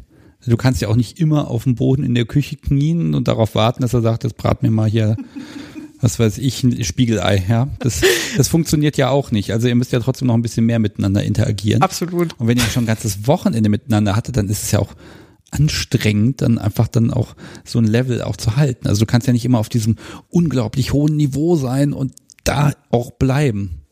Das ist richtig. Und ähm, es ist eine total organische Angelegenheit. Also es ist ganz, ganz wenig ritualisiert. Es gibt ein paar Rituale, die sich äh, in dieser, ich meine, wir kennen uns ja wirklich erst sehr kurz, ne, die sich äh, etablieren konnten, die er angestoßen hat, die uns beiden auch ähm, gut gefallen und sehr gut tun. Ähm, es gibt ganz wenig Regeln, als wir uns das, oh, als wir uns das erste Okay, es gibt Regeln Ja. und es gibt Rituale. Gott, egal wie wenig Regeln und Rituale es sind, du weißt, du kennst mich doch. Ich weiß. So. Ja, Ja. Okay, ich fange mal. woran hältst du dich? Ja, ich, also ich halte mich an einiges und bemühe mich an anderes zu halten, was mir nicht immer leicht fällt. Ähm, wir haben uns bei unserem zweiten Treffen, äh, also beim ersten Treffen ging es überhaupt nicht um Regeln und Rituale. Und bei unserem zweiten Treffen ähm, gab es relativ zu Beginn eine Situation, in der er sagte, also so ganz ohne Regeln geht's bei mir jetzt auch nicht. Und ähm, ich lauschte gespannt und dann hat er im Grunde mir nur drei Dinge gesagt, von denen, also eins möchte ich, dazu kann ich was sagen, zu den beiden anderen möchte ich äh, im Moment mal jedenfalls noch nichts sagen.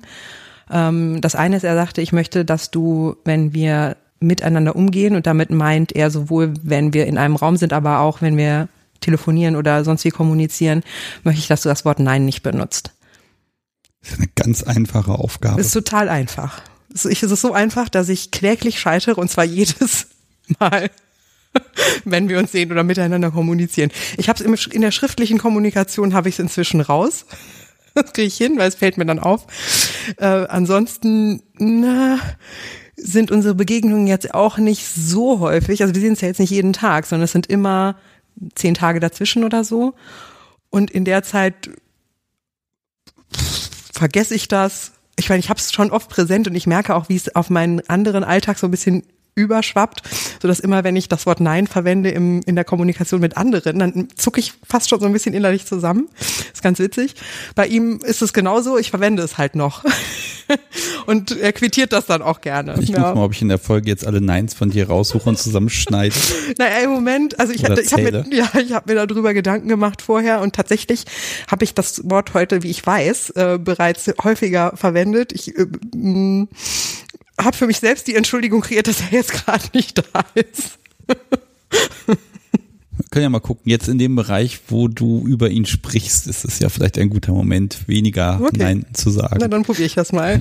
Äh, Vielleicht freut er sich ja, ne? Ja, ich weiß ja nicht. Ist, ist das so die Art, äh, wie ihr euch gegenseitig ja Spaß bereitet? Also auch diese, diese Aufmerksamkeit? Ja, absolut, absolut. Das ist, wir sind immer so, so ein bisschen beieinander. Ähm, egal, ob wir jetzt räumlich nah sind oder nicht, ist äh, trotzdem so eine Gegenwärtigkeit oder eine Gegenwart, ja, eine Gegenwart zu spüren. Ähm, und ich glaube, er findet das ganz gut, dass ich mich wirklich bemühe. Und natürlich müssen diese Mühen auch mal irgendwann Früchte tragen. Ich will das ja auch, ich möchte das auch selbst, weil ich finde, das ist eine schöne Herausforderung. Bin, ich bin total bereit, sagen wir es mal so. Aber es gibt noch Entwicklungsmöglichkeiten an der einen oder anderen Stelle. Ja, Ich höre dir zu. ja, ich weiß. ja, die äh, die beiden anderen Regeln, die er etabliert hat, sind mehr so sind praktischere Dinge. Ähm, da bin ich ähm, bin ich relativ entspannt. Also da wenn wir okay. Es geht also in der einen Regel geht es um körperliche Verfügbarkeit für ihn. Ich hoffe, so kann ich das formulieren. Ich hoffe, das erzeugt jetzt nicht noch mehr Fragezeichen, als es beantwortet. Ähm, Ich kann ja einfach spekulieren, Ja. du kannst ja nicht Nein sagen. Ja. Und ähm, das andere ist ein, ist ein Thema, ähm, wenn ich zu ihm fahre, dann holt er mich vom Bahnhof ab. Also oder holte bisher, wenn als das Bahnfahren für mich noch nicht so ein Riesenthema war. Im Moment finde ich das ein bisschen schwierig, aber ähm, und äh, wenn er mich in seinem Auto mitnimmt, dann ist es nicht an mir zu entscheiden, wann ich in dieses Auto ein und wann ich aus diesem Auto aussteige, sondern das macht er und er öffnet auch die Tür. Also ich mache, ich öffne in diesem Auto keine Tür. Oh, das heißt, er steigt dann aus, läuft Mhm. ins Auto rum, hält Ja. dir die Tür auf. Ja. Das ist ja auch schön, weil das Super. ist ja wirklich das Gentleman Agreement überhaupt. Ne? Du wirst verwöhnt, auf der anderen Seite stehst du aber im Regen vor der Tür. Im Zweifel ja. Das, Das- dazu kam es noch nicht, aber im das, Zweifel das ja. Geniale ist, da könntest du auch, also von außen betrachtest, die, die, könntest du auch die Femdom sein, die jetzt sich weigert, dieses Auto dreckige Ding anzufassen, solange bis Subi es endlich merkt und einmal die Tür aufmacht. Also das kannst du in beide Richtungen umdeuten. Also es funktioniert für, für eigentlich jede Spielkonstellation. Finde ich gerade super. Das ist auch total super. Und das ist etwas, da, da, damit komme ich auch super klar. Also mit all dem, wo es um Handlungen geht und so, da, da, das finde ich, das ist präsent, das ist okay. Das ist jetzt auch nicht so, das betrifft keine Verhaltensweisen, die so eingeübt sind über so viele Jahrzehnte, ja, wie zum Beispiel Nein sagen. Ich zitiere dieses Wort jetzt an dieser Stelle nochmal. Ähm, das ein halt Zitat ist N-E-I-N, ne? Ich will es nur mal erwähnen. Ja, also er wird seine Wege der Sanktionierung finden, da bin ich sehr sicher. ähm, Im Grunde, aber da, da, darin erschöpfen sich im Grunde die Regeln. Ähm, das Ritual, das wir haben, ansonsten, da geht es darum, wie, wie wir einander gute Nacht oder wie ich ihm gute Nacht sage und guten Morgen sage. Ja, merkt man schon so ein bisschen, also wenn es ganz explizit wird, fällt es dir auch noch ein bisschen schwer, da was zu sagen. Es fällt, es würde mir gar nicht schwer fallen, aber ich weiß nicht, ob er will, dass ich das sage. Das ist, das ist der Punkt. Also auch von mir nochmal das Angebot, wenn du dich dazu weit aus dem Fenster gelehnt mhm. hast, ähm, kein Problem, wir können ja die Folge bearbeiten, wir können ja schneiden. Mhm. Ähm, was macht denn die Masochistin in dir? Kommt die auf ihre Kosten? Ja, die ist ja glücklicherweise jetzt nicht die vorherrschende, der vorherrschende Anteil der Persönlichkeit. Das heißt, ähm, ich habe also ich, ich ziehe keine Befriedigung aus Schmerz äh, direkt. Die Frage zielt auch ein bisschen mehr auf ihn. Jetzt haben wir ja immer ganz viel über dich gesprochen und was er tut. Ja. Aber wie ist er so drauf? Was ist das, was ihm was gibt? Wo kriegt er seinen Kick, sein, seine Befriedigung, seine Lust her? Ähm, also was ich positiv weiß, ist, dass er eine ganz, dass er eine ganz große Befriedigung daraus zieht aus, äh, aus dem Teil Gehorsam und eben nicht widersprechen sondern dass schon alles so passiert, dann und wie er das möchte. Und da reden wir, glaube ich, auch über den sexuellen, rein sexuellen Teil ein bisschen hinaus. Und das andere ist, glaube ich, dass er total sich wiederfindet da, wo er merkt, dass ich ihm halt ein echt großes Vertrauen entgegenbringe und auch zu einem nicht unerheblichen Anteil einen großen Vertrauensvorschuss. Denn viele der Dinge, die zwischen uns in den letzten zwei Monaten passiert sind, sind ähm, Dinge, die, die bei mir vorher noch nie passiert sind, ähm, wie zum Beispiel dieser, äh, und das war ja bisher nur ein kleiner Teil, den ich berichtet habe über das Thema Öffentlichkeit, ähm, aber auch an sonstigen Praktiken. Ähm, da habe ich, das habe ich ihm auch vor, vor, vor kurzem mal geschrieben, da regt sich in mir kein, kein Widerstand. Ich habe ein bisschen Angst manchmal, ich habe ein bisschen das ist für mich alles so ungewiss und ich weiß nicht, was da passieren wird, aber aus einem, irgendeinem Grund traue ich ihm aus, und das nehme ich aus der Art und Weise, wie er mit mir umgeht, traue ich ihm eine, einen Umgang mit mir zu, der mich schützt und der mir, der mich nicht kaputt macht. Und das ist, glaube ich, der Punkt. Wir haben es am Anfang so ganz scherzhaft gesagt, ja, du willst ja nicht das Spiel, sein neues Spielzeug gleich kaputt spielen. Und dann, nee, nichts liegt mir ferner. Das ist, ähm, er will darauf aufpassen auf das, was ihm gehört. Hm? Das heißt aber, dein, du hast die Sicherheit, dass dein, dass du seinen Selbstschutz einfach runterfahren konntest. Ja. Und zwar ähm, tatsächlich e-, erheblich. Du hast eben so schön gehorsam gesagt. Jetzt traue ich dir zu, aber manchmal Dinge einfach besser zu wissen. Das auch zu artikulieren.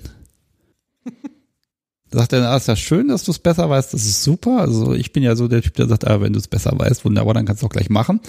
Ähm, ja, dann zeig doch mal. Mhm. Ähm, ich, ich bin ja so der, der Typ, der dann die Ressource nutzt, die einem zur Verfügung gestellt wird.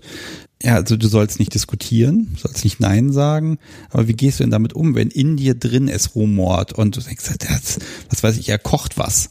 Und jetzt siehst du da irgendwas und sagst, das kann man so nicht machen, das muss man ganz anders machen. Wie kannst du dich da äußern? Willst du dich äußern? Darfst du dich äußern? Oder sind dir Konsequenzen dann egal? Wie funktioniert das? Tatsächlich kamen wir an diesen Punkt noch nicht mal nah ran bisher. Ähm, ich kenne das aus vergangenen ähm, Begegnungen mit Menschen, aber in diesem konkreten Fall ist das tatsächlich bisher noch gar nicht so passiert. Ich weiß aber, also wir hatten ein, ein kleines Thema, wo es mir ein bisschen komisch ging und dann kann ich das artikulieren und er geht dann auch darauf ein und er hat das auch eingefordert. Er hat gesagt, wenn es irgendwas ist, was nicht passt, wo du dich komisch bei fühlst, dann möchte ich das wissen. Und ähm, im Gegenteil, wenn du es mir nicht sagst, dann fühle, dann ist es, als würdest du mir etwas vorenthalten und das ist etwas, was ich nicht will. Und insofern nehme, habe ich, glaube ich, ähm, jede Legitimation alles, was mir komisch vorkommt, auch zu artikulieren, wenn ich die Notwendigkeit dazu sehe. In ganz vielen Situationen. Im Moment ist es so, dass ich tatsächlich mich da reinfallen lasse und hingebe und mein Riesenego, was ich tatsächlich gelegentlich vor mir hertrage, ähm, an der Haustür abgebe und sage, und jetzt bist du dran, mach das, mach du. An seiner Haustür ist er, also es gibt da nur dich in seinem Leben. Es gibt ähm, noch andere Damen, ähm, die er sieht. Ich glaube aber verstanden zu haben, dass ich im Moment so eine gewisse Sonderstellung für ihn einnehme. Und ich glaube, dass er die, das Level an Intensität, was er gerade mit mir lebt, mit den anderen nicht lebt. Wahrscheinlich, weil das auch einfach zeittechnisch gar nicht möglich wäre. Das, die Vermutung liegt nahe, ja. Ja, kannst ja stolz drauf sein. Ja, ja, total.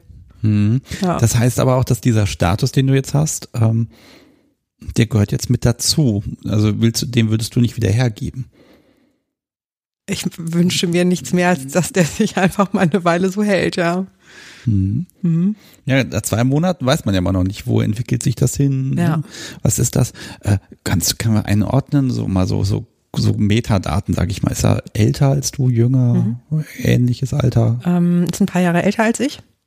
Ist auch äh, deutlich, wiederum deutlich erfahrener. Ähm, hat Ahnung von dem, was er macht. Und das gefällt mir gut, weil sonst könnte ich nicht die, diese Verantwortung abgeben.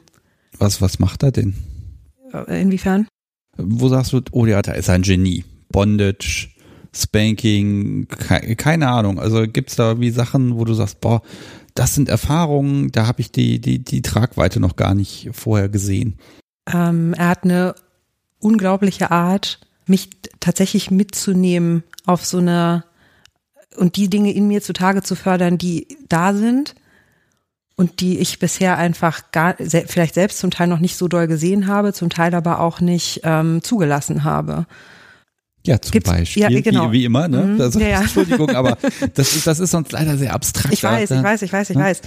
Ähm, ganz am Anfang sagte ich ja, dass ich äh, gelernt habe, dass ich eine, was mir wichtig ist, ist, dass es, wenn wir uns sehen oder wenn es eine Begegnung gibt, dass da die unterschiedlichsten Elemente mit eine Rolle spielen. Und zum Beispiel ähm, zählt dazu eine gewisse körperliche Härte an der einen oder anderen Stelle. Also wenn er, wenn er mir in den Nacken fasst, wenn er, ähm, wenn er mir eine Ohrfeige gibt, ähm, wenn er, das kann er übrigens echt gut, echt gut. Wow. Puh, ähm, Gibt's auch noch eine Geschichte zu? ähm, ich habe Zeit. Ja. ähm, er, er kann seine Schlaginstrumente, die drei, vier, fünf, die er bisher an mir äh, eingesetzt hat, hervorragend bedienen. Er kann schöne Muster auf meiner Haut damit erzeugen. Er kann, er, er, er hat mich dazu gebracht, ein Schlaginstrument, von dem ich, das ich fast sogar schon auf meiner Tabuliste hatte, bevor wir uns kennengelernt haben, tatsächlich inzwischen in meinem Leben halbwegs willkommen zu heißen. Das habe ich übrigens auch mitgebracht. Das ist das Ding der Woche. Ja. Okay, dann hast du ja schon fast verraten. Was, aber normalerweise will ich sagen, welches Ding ist denn das? Äh, ja, gib, mir, gib uns noch ein paar Minuten, ja, ja, bis wir das Ding der Woche auspacken, weil ich weiß, du hast jetzt keine ewig große Tasche mitgebracht. Das, heißt, äh, das ist übersichtlich. Ich, ja. wir, wir zögern das noch ein bisschen raus. Okay. Äh, welche Tabus habt ihr denn beide miteinander definiert? Weil du es eben gerade so schön sagtest. Mhm. Also wo sagt er, das geht gar nicht? Also nein, mhm. zum Beispiel will etwas, aber wirklich ein Tabu. Also was, was, was für Dinge sagt er, die müssen nicht sein. Also was ist noch nicht ganz tabu? Wo kann man sich hinentwickeln mhm. oder was würde man ertragen? Und wo sagst du wirklich, nee, da, da ist jetzt Schluss? Also bei mir ist ähm, absolut Schluss, wo es im Bereich der Erniedrigung um äh, körperliche, meine körperlichen Attribute geht. Also dieser Bereich Bodyshaming und so. Das ist etwas, damit kann und will ich nicht umgehen. Das ist ihm gegenüber auch klar kommuniziert und ich glaube, das kann, also das ist vereinbart, dass das bei uns keine Rolle spielt. Dann ist, sind so Dinge wie KV und so, das ist für mich auch eine ähm, Spielart, die für mich absolut nicht in Frage kommt und da sind wir uns auch einig. Überall da, wo es in, der, in weißt du, was man so unter dieses Thema Illegalität fasst, ne? Sex in den absonderlichsten äh, Konstellationen mit und und und und das. Okay, ne? aber das ist gut, das sind jetzt Klar. so die die ja ich sag schon fast Standardausschlüsse, ja, ja, ja, ne? Richtig. Aber wo gibt's Sachen, wo also ne gerade das Bodyshaming hast du gerade gesagt, ähm, also wenn es dann an deine Integrität geht an der Stelle, ziehst du eine Grenze. Ganz schwierig. Also ja, Ne? ja. Also, ne, ja, dass er dich eine Stufe niedriger stellt, als du bereit bist, selber zu gehen. Ja, und ich bin bereit, wirklich ziemlich niedrig zu gehen. Das kann man wirklich so sagen. Aber es gibt halt diese wenigen Dinge, ähm, die ich nicht gut finde. Und die, da, da ziehe ich persönlich dann auch wirklich gar nichts mehr draus. Im Gegenteil, da geht dann der Ofen halt auch aus. Ne? Ich hatte mal eine Begegnung mit jemandem, der hat eine besondere Freude daran gehabt, äh, mir zu sagen, wie hässlich ich sei, zum Beispiel. Und das finde ich ganz schwierig. Kann ich, kann ich nicht mit. Das ist, ähm, Also Wertschätzung ist einfach wichtig. Ja, absolut. Ja. Ne, dieses, ich gebe ganz viel und ich möchte gerne, dass die Person, der ich das gebe, das in, in ihre Hände nimmt und damit sorgsam umgeht. Das ist mein Grundkonsens, von dem ich hoffe, dass die andere Person ihn mitgeht. Und ich habe den, das ganz starke Gefühl, dass das hier so ist. Pass auf, ich habe jetzt hier mir zwei ganz große Themen noch aufgeschrieben. Das eine heißt Erniedrigung und das andere heißt Orgasmus. Ja, ne, das haben wir gar nicht. Also jetzt habe ich aber folgendes Problem. Jetzt will ich, bin ich neugierig. Das heißt, Ja. ich wechsle jetzt mal ganz hart rein und sag Ding der Woche. Okay, wow. ich das- ich ja. möchte es jetzt dann doch wissen. Ja. Jetzt hast du mich angetriggert, Ja. äh, angeteased. Das da musst du mal aufstehen. Ja. So, wir haben eine ganz kleine Unterbrechung gemacht, denn du musstest das erstmal holen. Ja. Und jetzt ist es da und liegt vor mir. Mhm. Ei, ei, ei, ei. Wie kann denn das Ding ein Tabu gewesen sein? Du hattest ja vorhin gefragt, wie das äh, mit der Masochistin in mir ist. Und ähm, die ist tatsächlich, also die hält sich sehr zurück, muss ich sagen. Und es gibt so eine Kategorie von Schmerz, mit der konnte ich wirklich überhaupt nichts anfangen. Und dazu, ja, und dazu gehört ähm, der Schmerz, der dumpfe Schmerz, der durch ähm, starre Schlaginstrumente ausgeführt wird, die eine gewisse Flächigkeit haben, also wie zum Beispiel ein Pedal. Hm? Ja, genau. Jetzt Ja. hast du es gesagt. Also ich habe ich hab es jetzt in der Hand. Ich habe es einfach mal ohne zu fragen in die Hand genommen. Na klar. Es ist relativ einfach. Es ist ein ganz leichtes Pedal. Ich würde sagen so sechs Zentimeter breit. Ja, so gut ein Zentimeter dick. Und auf der einen Seite ist es einfach ganz flach. Es hat auch ein paar Kerben und ich weiß gar nicht, wo hat er denn damit draufgehauen? Sind das Blutflecken? Nein.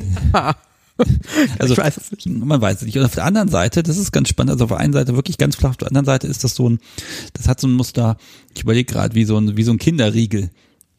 Ne? ja. So, so, so, ne, so eins, zwei, drei, vier, fünf, sechs ähm, Rillen, sage ich mal. Das ist aber spannend, ähm, weil das ist ja im Prinzip wie sechs Rohrstöcke nebeneinander aneinander geklebt und dann ist der Griff hier so ein bisschen äh, mit so einem, mit so einem, ja, was ist das, so ein Band umwickelt einfach. Ja, ist eigentlich ganz einfach, aber es macht, glaube ich, Effekt. Ah, ist schön, ne? Ich habe jetzt mal auf das Kissen draufgehauen. Ich mache jetzt mal ein Foto davon, Ja, wenn wir es denn zeigen dürfen. na klar. Äh, also wirklich, ja, ein ganz einfaches, harmlos aussehendes Ding und böse offenbar. Das stimmt. Es ist tatsächlich aber für ihn vielleicht enttäuschend und für mich irgendwie beglückend wenig böse. Insofern, als dass ich in der Lage bin, das, was damit passiert, durchaus für mich nutzbar zu machen. Das führt uns übrigens zu dem Thema, es kommt immer darauf an, wer was wie mit wem macht. Ne? Also die, welche Person macht was mit wem und ist es wirklich instrumentenabhängig oder ist es nicht vielleicht doch eher personen- und situationsabhängig, ob man die Dinge, die mit einem passieren, erotisieren kann oder nicht. Also das ist wirklich ein Teil, das tut weh, das zieht lange nach, das macht Krach. Und es ist relativ leicht, das heißt, er braucht auch gar nicht viel Aufwand treiben, das läuft schon. Richtig. Also damit kriegt er dich. Das ist dieses, ähm, das nimmt er, wenn du was nicht gut gemacht hast. Ja, es ist bisher erst einmal vorgekommen. also ich habe echt Angst gehabt, ne? Als ich wusste, dass der jetzt damit kommt, dachte ich so, oh je. Also äh, das kann sein, dass das zu einer Situation führt, die ich wirklich richtig, richtig blöd finde. Was hat er denn vorher gesagt, was das Ding macht, dass du da so, weil erstmal, also optisch sage ich mal, sieht es noch, äh, es ist jetzt keine, kein ganz, ganz dünnes Ding, wo man dann wirklich schreiend davonlaufen möchte, sondern es, es sieht ja wirklich erstmal harmlos aus. Also da muss er vorher eine Geschichte erzählt haben, glaube ich. Er hatte tatsächlich nicht. Ich habe die Geschichte erzählt und ich habe das Ding in meinem Kopf viel größer gemacht, als es tatsächlich war. Denn ich habe halt aus der Vergangenheit gelernt, dass solche Instrumente dieser Form und dieser Funktionalität, wenn sie auf meinen Körper treffen, eine erhebliche Missempfindung auslösen, die ich nicht kanalisiert kriegt. Also wirklich. Das, das nehme ich eins zu eins so in den Trailer rein. Das ist großartig. Ja. ja. Je. Und ähm, naja, es gab dann halt diese Situation, äh, in der es was zu korrigieren gab und dann hat er das verwendet und auf irgendeine Art und Weise hat diese, war ich so in der Situation und war so bei ihm und bei allem, was da gerade passiert ist, dass der Schmerz immer noch blöd war, aber ich konnte den sehr zu seinem Bedauern irgendwie dann doch genießen. Ich glaube, das fand er in dem Moment ein bisschen schade, denn er hatte sich ein bisschen mehr äh, Impact versprochen im Sinne von äh, Korrektur bei mir im Kopf, aber die hat dann tatsächlich weniger stattgefunden, jedenfalls nicht durch dieses Instrument, sondern mehr durch die Situation. Und das ist genau der Punkt für mich, nämlich dass ähm, alles, was mir zugefügt wird an Schmerzen, wenn die andere Person das, wenn es die richtige Person ist und das richtig eingebettet ist, dann kann ich das nehmen und dann kann ich es umsetzen und dann passiert in meinem Körper was Gutes und äh, keine Ablehnung und keine Revolte und kein geh weg, ich will das nicht mehr haben, sondern, oh ja, ich weiß schon, warum das so ist und nicht anders und das ist richtig so. Mhm. Jetzt hast du das ja mitgebracht. Hat er dir das hierfür mitgegeben oder hast du das normalerweise in deinem Besitz? Das ist seins. Das ist auch selbst gemacht. Ähm, und ähm, ich hatte ihn gebeten, das mir als Ding der Woche mitzugeben. Weil es das erste ist, was mir eingefallen ist, als es um ein Ding ging, was nach dieser relativ kurzen Zeit für mich jetzt schon eine relativ, also es hat halt eine übergeordnete Bedeutung und ähm, es ist ein Symbol im, im, im Endeffekt. Und er hat äh, sofort zugestimmt und hat auch dafür gesorgt, dass ich es nicht vergesse, als wir uns vorgestern gesehen haben. Ja. Okay, jetzt aber du hast es nicht inzwischen, also so eine Hassliebe so ist entstanden zu dem Teil. Ja, Hassliebe. Ich glaube, so habe ich es genau so habe ich es ausgedrückt. Ja, das heißt, ich muss nicht anbieten, es hier in den Kamin zu schmeißen und Bitte du bist nicht. gar nicht schuld. Es ist ja nicht so, dass ich dafür da wäre, Dinge verschwinden zu lassen. Nee, ich glaube, das wird auch zurückgefordert werden. Hm? Okay, einmal erlebt.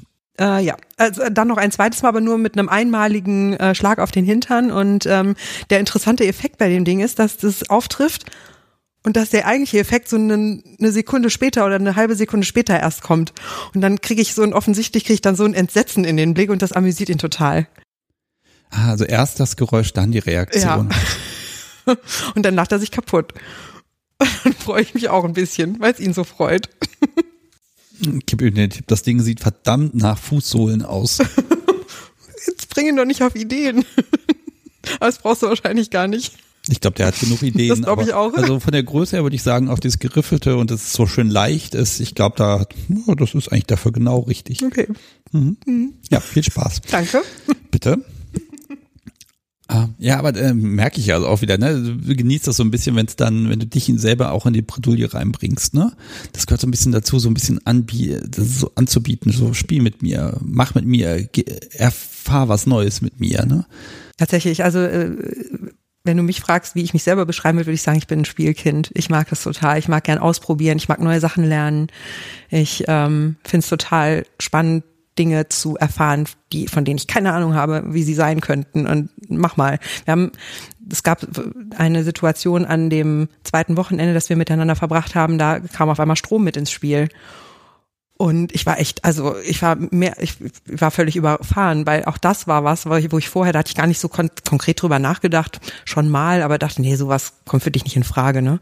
Und auf einmal war das so da und passierte mit mir und ähm, da war ich zum Teil, also ich war echt zornig, so innerlich, aber auf einer anderen Ebene fand ich es total super und dachte so, oh Mann, das war total spannend, mach mal noch ein bisschen weiter. Und ähm, es ist halt so ein bisschen so ein, lass mal gucken, was alles so geht.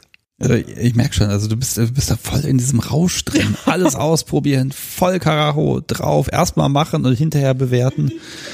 Äh, früher oder später muss er ja auch mal daneben liegen oder auch du mit deiner Selbsteinschätzung. Vermutlich, ja. Bin mal gespannt, wann das passiert. Wie habt ihr, was habt ihr an Sicherheitsmechaniken, dass ihr in diesem locker leichten Level bleiben könnt? Also locker leicht im Sinne von, es ist nicht alles immer abzuwägen und es muss nicht alles erstmal tot diskutiert werden, sondern er kann halt machen und vertraust ihm und weißt, da passiert nichts. Und nun geht's irgendwann mal schief und äh, oder was, was habt ihr da abgesprochen, dass ihr da auf dem Level bleiben könnt?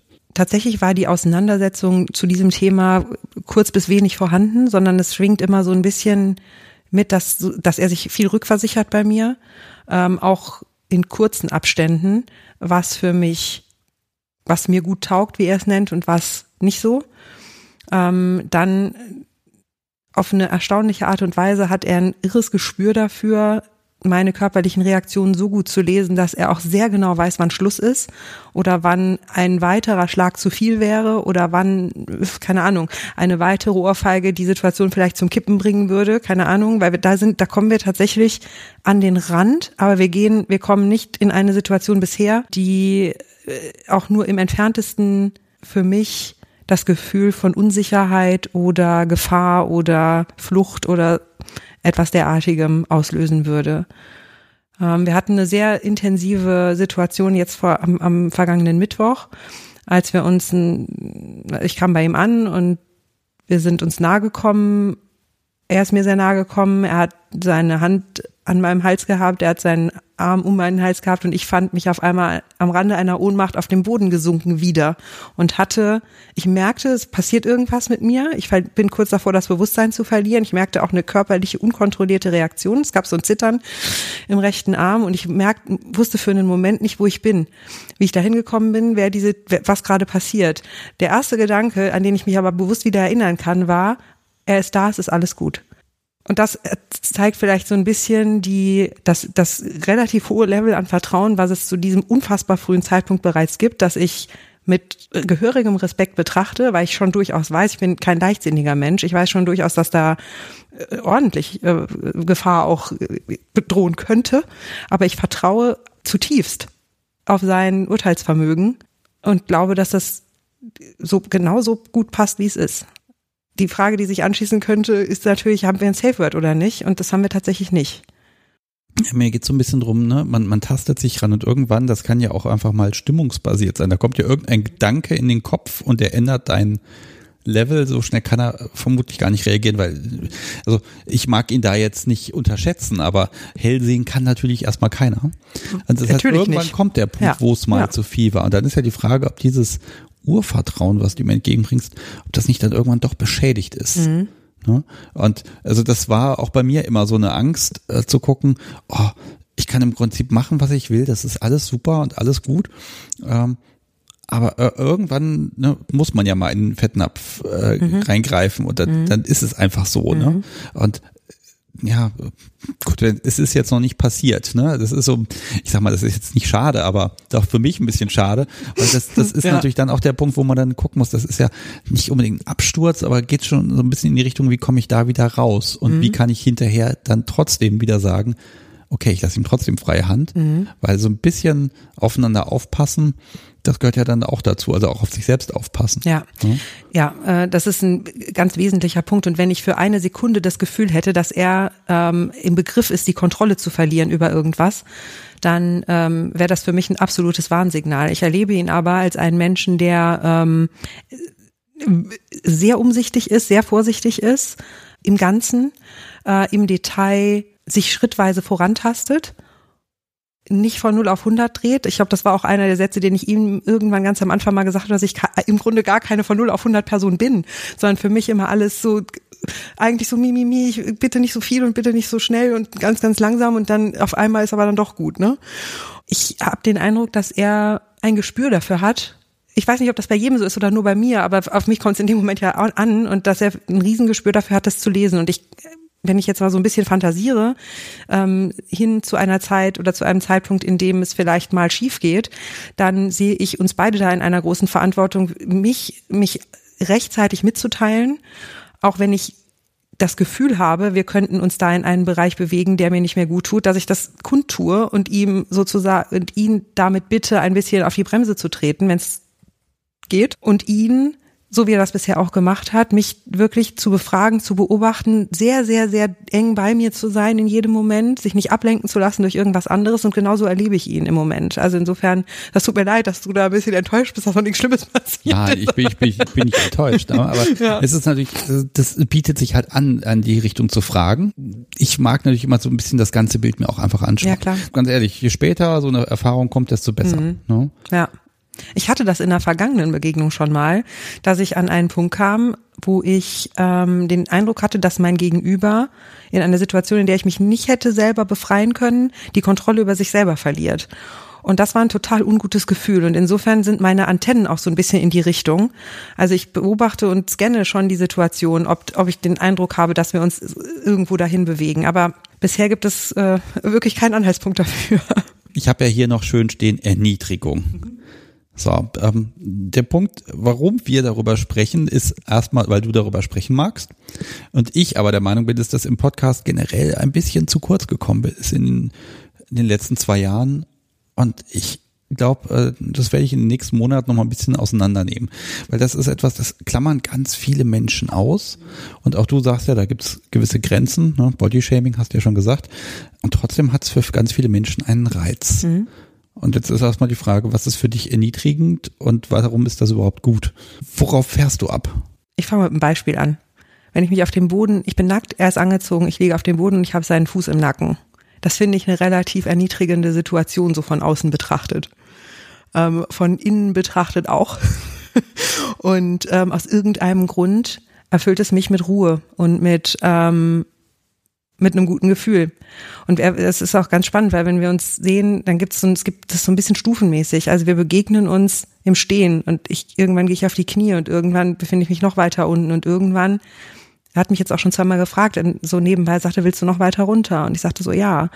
Und dann geht es halt, gehe ich noch weiter, werde ich noch weiter runtergebracht, so dass es im Grunde nicht mehr weitergeht. Zwischen meinem nackten Körper und dem blanken Boden ist da nichts mehr. Und alles, was kommt, kommt von oben. Und das ist für mich eine Situation, die mich mit einer tiefen inneren Befriedigung erfüllt. Das Schwierige daran ist, es in weitere Worte zu kleiden, weil ich dir ganz ehrlich nicht sagen kann, was der Mechanismus ist, der das auslöst. Aber ich kann dir nur sagen, dass es so ist. Erniedrigung ist ja erstmal auch ein ich sag mal, ein Bruch von Konvention. Also wir haben ja immer gelernt, wir sind höflich und nett zu den Menschen um uns herum. Und in der Regel formulieren wir nicht aktiv etwas Böses oder etwas Schlechtes über einen Menschen. Wenn ich jetzt sage, äh, runter auf dem Boden mit dir, da gehörst du hin, zieh dich aus. Also ich schaffe Distanz auf die Art und Weise und ja, dann muss man gucken. Also die Arten, die es im Bereich Erniedrigung gibt, das ist, äh, äh je länger ich drüber nachgedacht habe, umso größer wurde dieses Spielfeld. Was, was passiert da?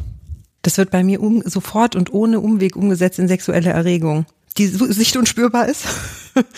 Das, es sorgt tatsächlich dafür, dass ich in dem Moment, ich werde, ich komme ganz tief in die Situation und bin bei ihm und bei mir in unserem Machtgefüge und alles außen, die Welt außenrum ist bis auf einen Bruchteil der Zeit verlangsamt. Da ist passiert sonst nichts mehr.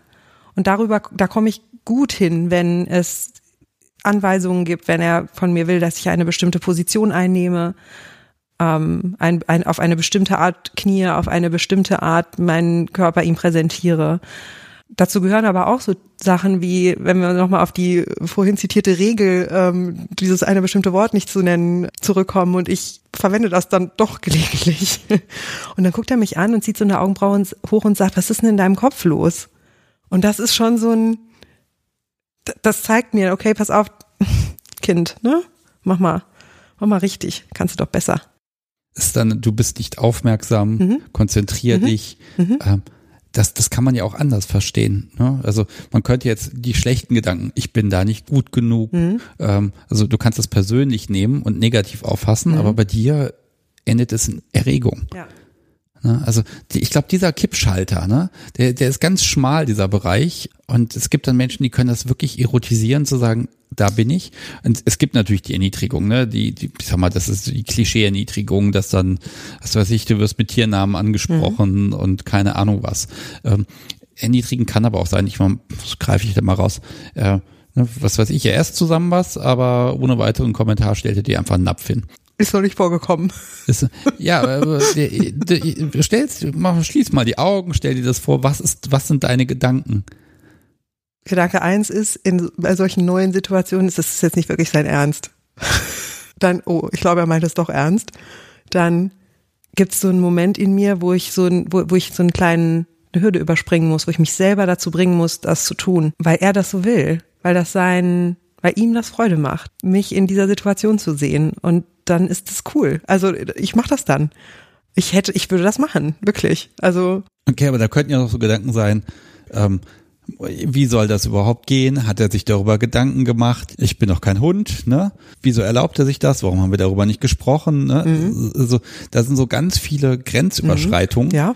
in einer Handlung. Mhm. Ähm, und das, das würde ich dann eben in dem Moment als Erniedrigung sehen. Aber das, das fällt, das fällt dir schwer, das als solches zu betrachten, ne? Ich nehme das schon als solches wahr. Das ist, aber das Dumme ist, oder das Gute, es ähm, erzeugt halt ein gutes Gefühl in mir.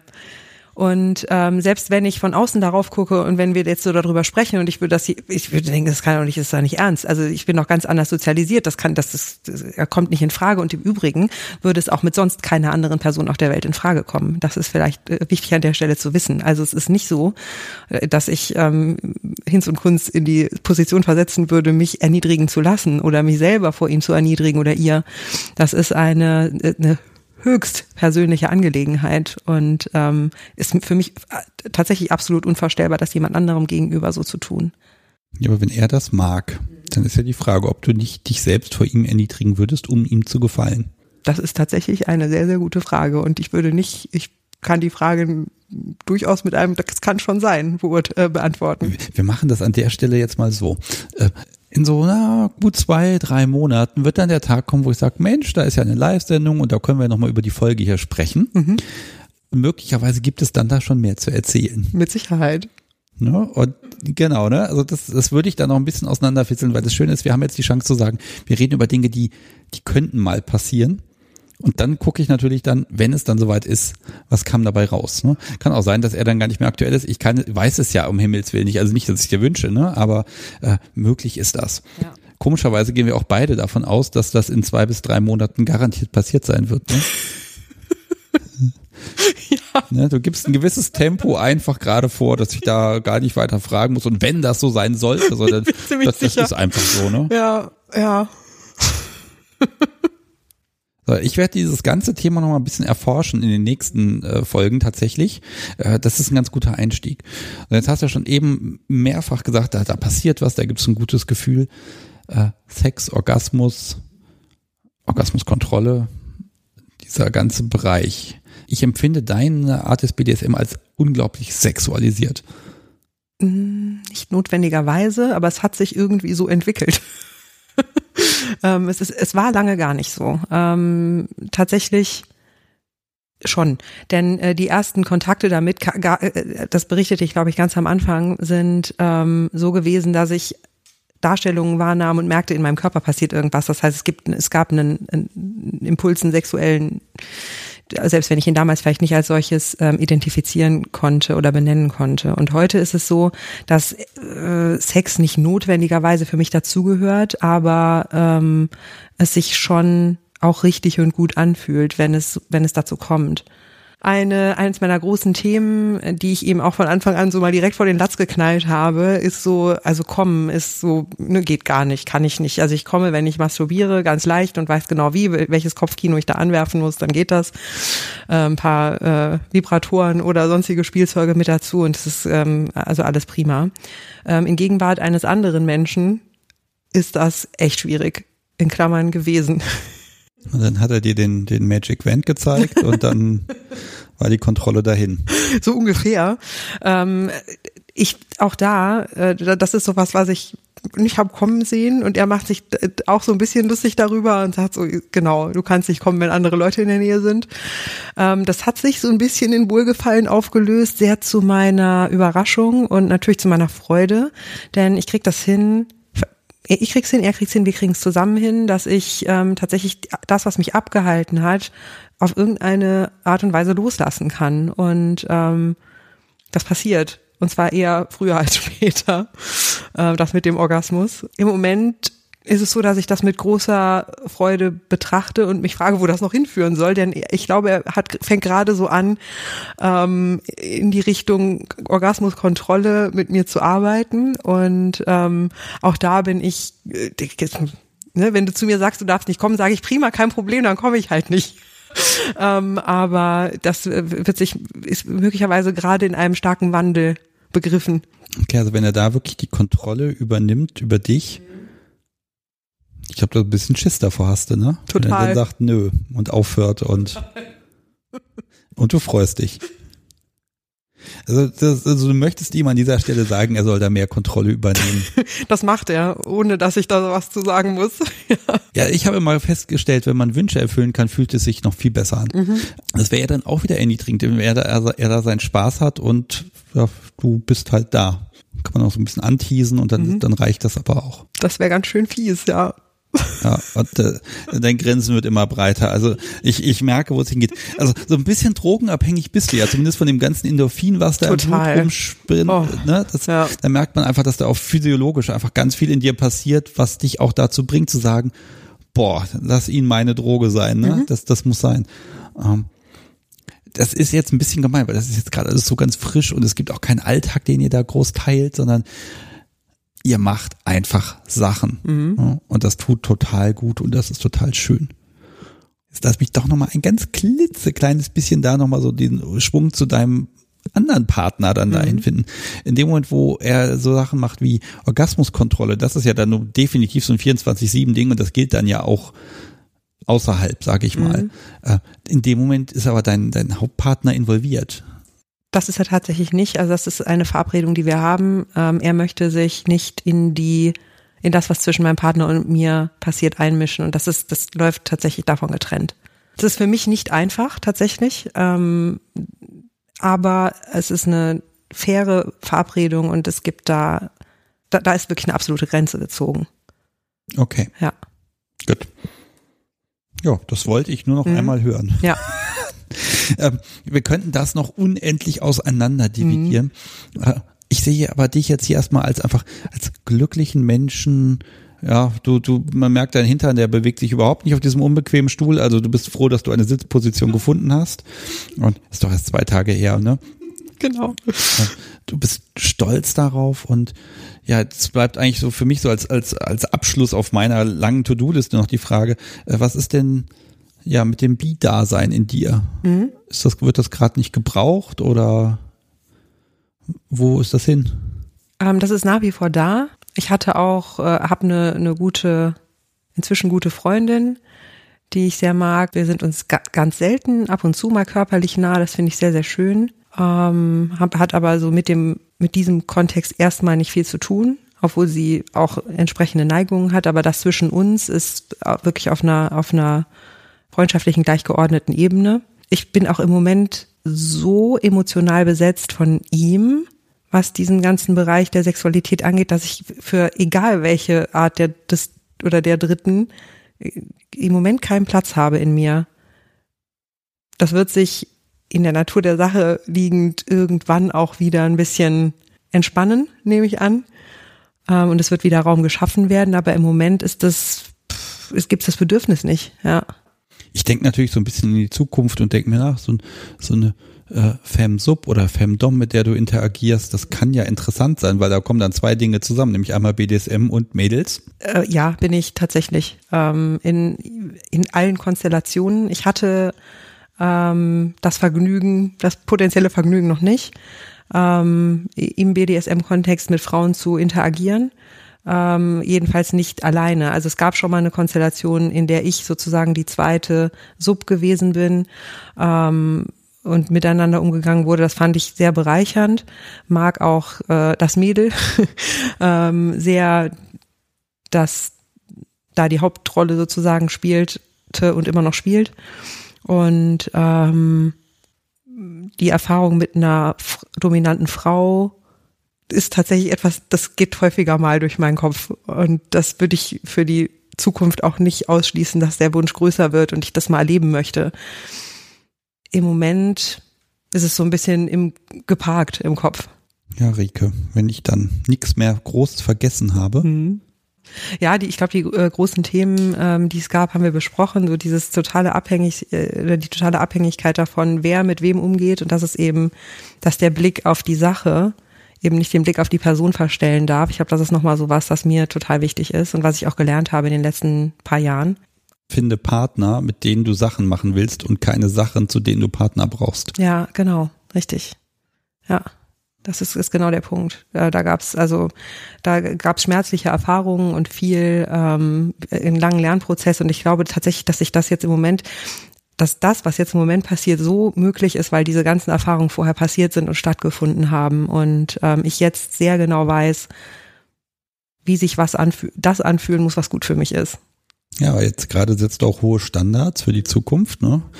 Ähm, das ist, ist natürlich, also man, ich, so einen kleinen Eindruck habe ich schon so ein bisschen, ja, höher, schneller, weiter ist es nicht, aber schon so ein, du legst halt ein gewisses Tempo gerade vor. Und äh, das wirst du natürlich nicht ewig halten können. Kann ja niemand. Ne? Auf der anderen Seite kann man diese Zeit aber auch unglaublich genießen. Und ganz ehrlich, da beneide ich dich gerade so ein bisschen drum. Ähm, ja, ganz am Anfang sind sie, also ist alles aufregend und grandios und der absolute Wahnsinn und irgendwann setzt dann so ein gewisser so ein Gewöhnungseffekt irgendwie ein, aber auch ein Effekt, zumindest wie ich das finde, dass ich Dinge, die ich kleine Dinge, die, die wertschätze ich unglaublich und kann da im Geiste wochenlang dran Spaß haben an, an ja nicht an Kleinigkeiten, aber an Momenten, die einfach eine ganz besondere Ähnlichkeit hatten. Also das ist irgendwann umgeswitcht äh, von alles und jetzt und hier und schnell und viel und krass zu schön richtig schön. Und dann, ne, das ist so für mich persönlich dieser Langzeitgenuss einfach da. Jetzt habe ich einfach viel zu viel von mir verraten. Mal gucken, was ich, da, was ich davon drin lasse. Mal schauen. Das ist aber genau der Punkt. Also da, weil du ja vorhin auch sagtest, diese diese Wochenenden, also dass wir Zeit am Stück miteinander haben, die aber die dennoch relativ komprimiert ist und da relativ viel untergebracht werden muss. Und du ja sagtest, dass man nicht über eine längere Zeit oder dass es niemandem möglich ist, so ein hohes Level ähm, über einen längeren Zeitraum zu halten. Und das ist völlig richtig, denn was da passiert, sind ja auch ganz viele Stunden dann, wo man einfach nur beieinander ist wo es, wo es ganz ruhig ist, wo man ähm, die Zeit miteinander verbringt, wo es auch mal still sein kann einfach und nicht ähm, die ganze Zeit irgendwas gespielt, bespielt oder getan oder befolgt oder sonst was werden muss, sondern es ist einfach mal gut miteinander und beieinander zu sein und das ist für mich ein ganz, ganz wesentlicher Punkt, weil man in diesen Zeiten diese, wo, wo Dinge sich setzen, wo man innerlich verarbeitet, was gerade um dich herum und mit dir passiert, ähm, dass ich die als besonders intim und als besonders ähm, wichtig für mich erkannt habe. Jetzt merke ich, jetzt hatte ich die schon fast verabschiedet, aber jetzt, kommt ja noch das eine oder andere äh, szenemäßig. Da gab's Ausflüge oder nicht? Stammtische, Partys? Gab schon was? Naja, also das passt ja gut zu dem Thema Partnersuche. Ne? Wie komme ich denn an Leute, mit denen ich meine Erfahrungen machen kann und wo wie akquiriere ich äh, passende Gegenstücke. Ja, stimmt. Das habe ja. hab ich völlig ignoriert, ja. dass es diese Möglichkeit ja auch noch Gibt gäbe. Gibt es, genau. Und ähm, ich habe das auch irgendwann eingesehen äh, oder geglaubt einzusehen, dass es ähm, im Internet möglich ist, aber nicht notwendigerweise erfolgversprechend. Und insofern dachte ich, okay, jetzt ist der Zeitpunkt gekommen, wo du dich mal in die echte Welt trauen musst und habe dann mal recherchiert, was es denn für Stammtische gibt oder sonstige Orte der Begegnung für Gleichgesinnte. Und habe mich dann auch zu einem Stammtisch also habe mir einen ausgesucht und bin da dann auch mal hin. Und ähm, wurde ein bisschen enttäuscht, ehrlich gesagt, weil die ähm, Klientel, auf die ich da traf, irgendwie nicht so dem entspricht oder nicht so die Leute sind, mit denen ich jetzt notwendigerweise viel Freizeit verbringen möchte. Einfach, hat nicht so hat nicht so in, in einem sehr einfachen Sinne gefunkt. Ja, du bist ja auch hingegangen, um Leute zu finden, um jemanden abzuschleppen. Naja, ich wurde ja auch abgeschleppt. So ist ja nicht. Ach, also, hat, also war die Klientel kann ja da nicht so schlecht gewesen Nein, sein. Da, das, aber das geht direkt wieder in dieses Thema, ich habe, ich will eine, eine Neigung oder ich will ein Bedürfnis befriedigen und gehe dahin, um Leute abzuschleppen oder ne, zumindest mal kennenzulernen, Kontakte zu knüpfen und dann ergibt sich da was. Und eine meiner ganz, ganz großen Leidenschaften ist halt Bondage und gefesselt werden und ich äh, traf auf jemanden dort, der das gut kann. Und ich habe über diesen Tunnel, ich möchte das unbedingt und ich möchte dieses Erlebnis haben, habe ich ausgeblendet, dass die Person im Grunde für mich nicht die richtige war.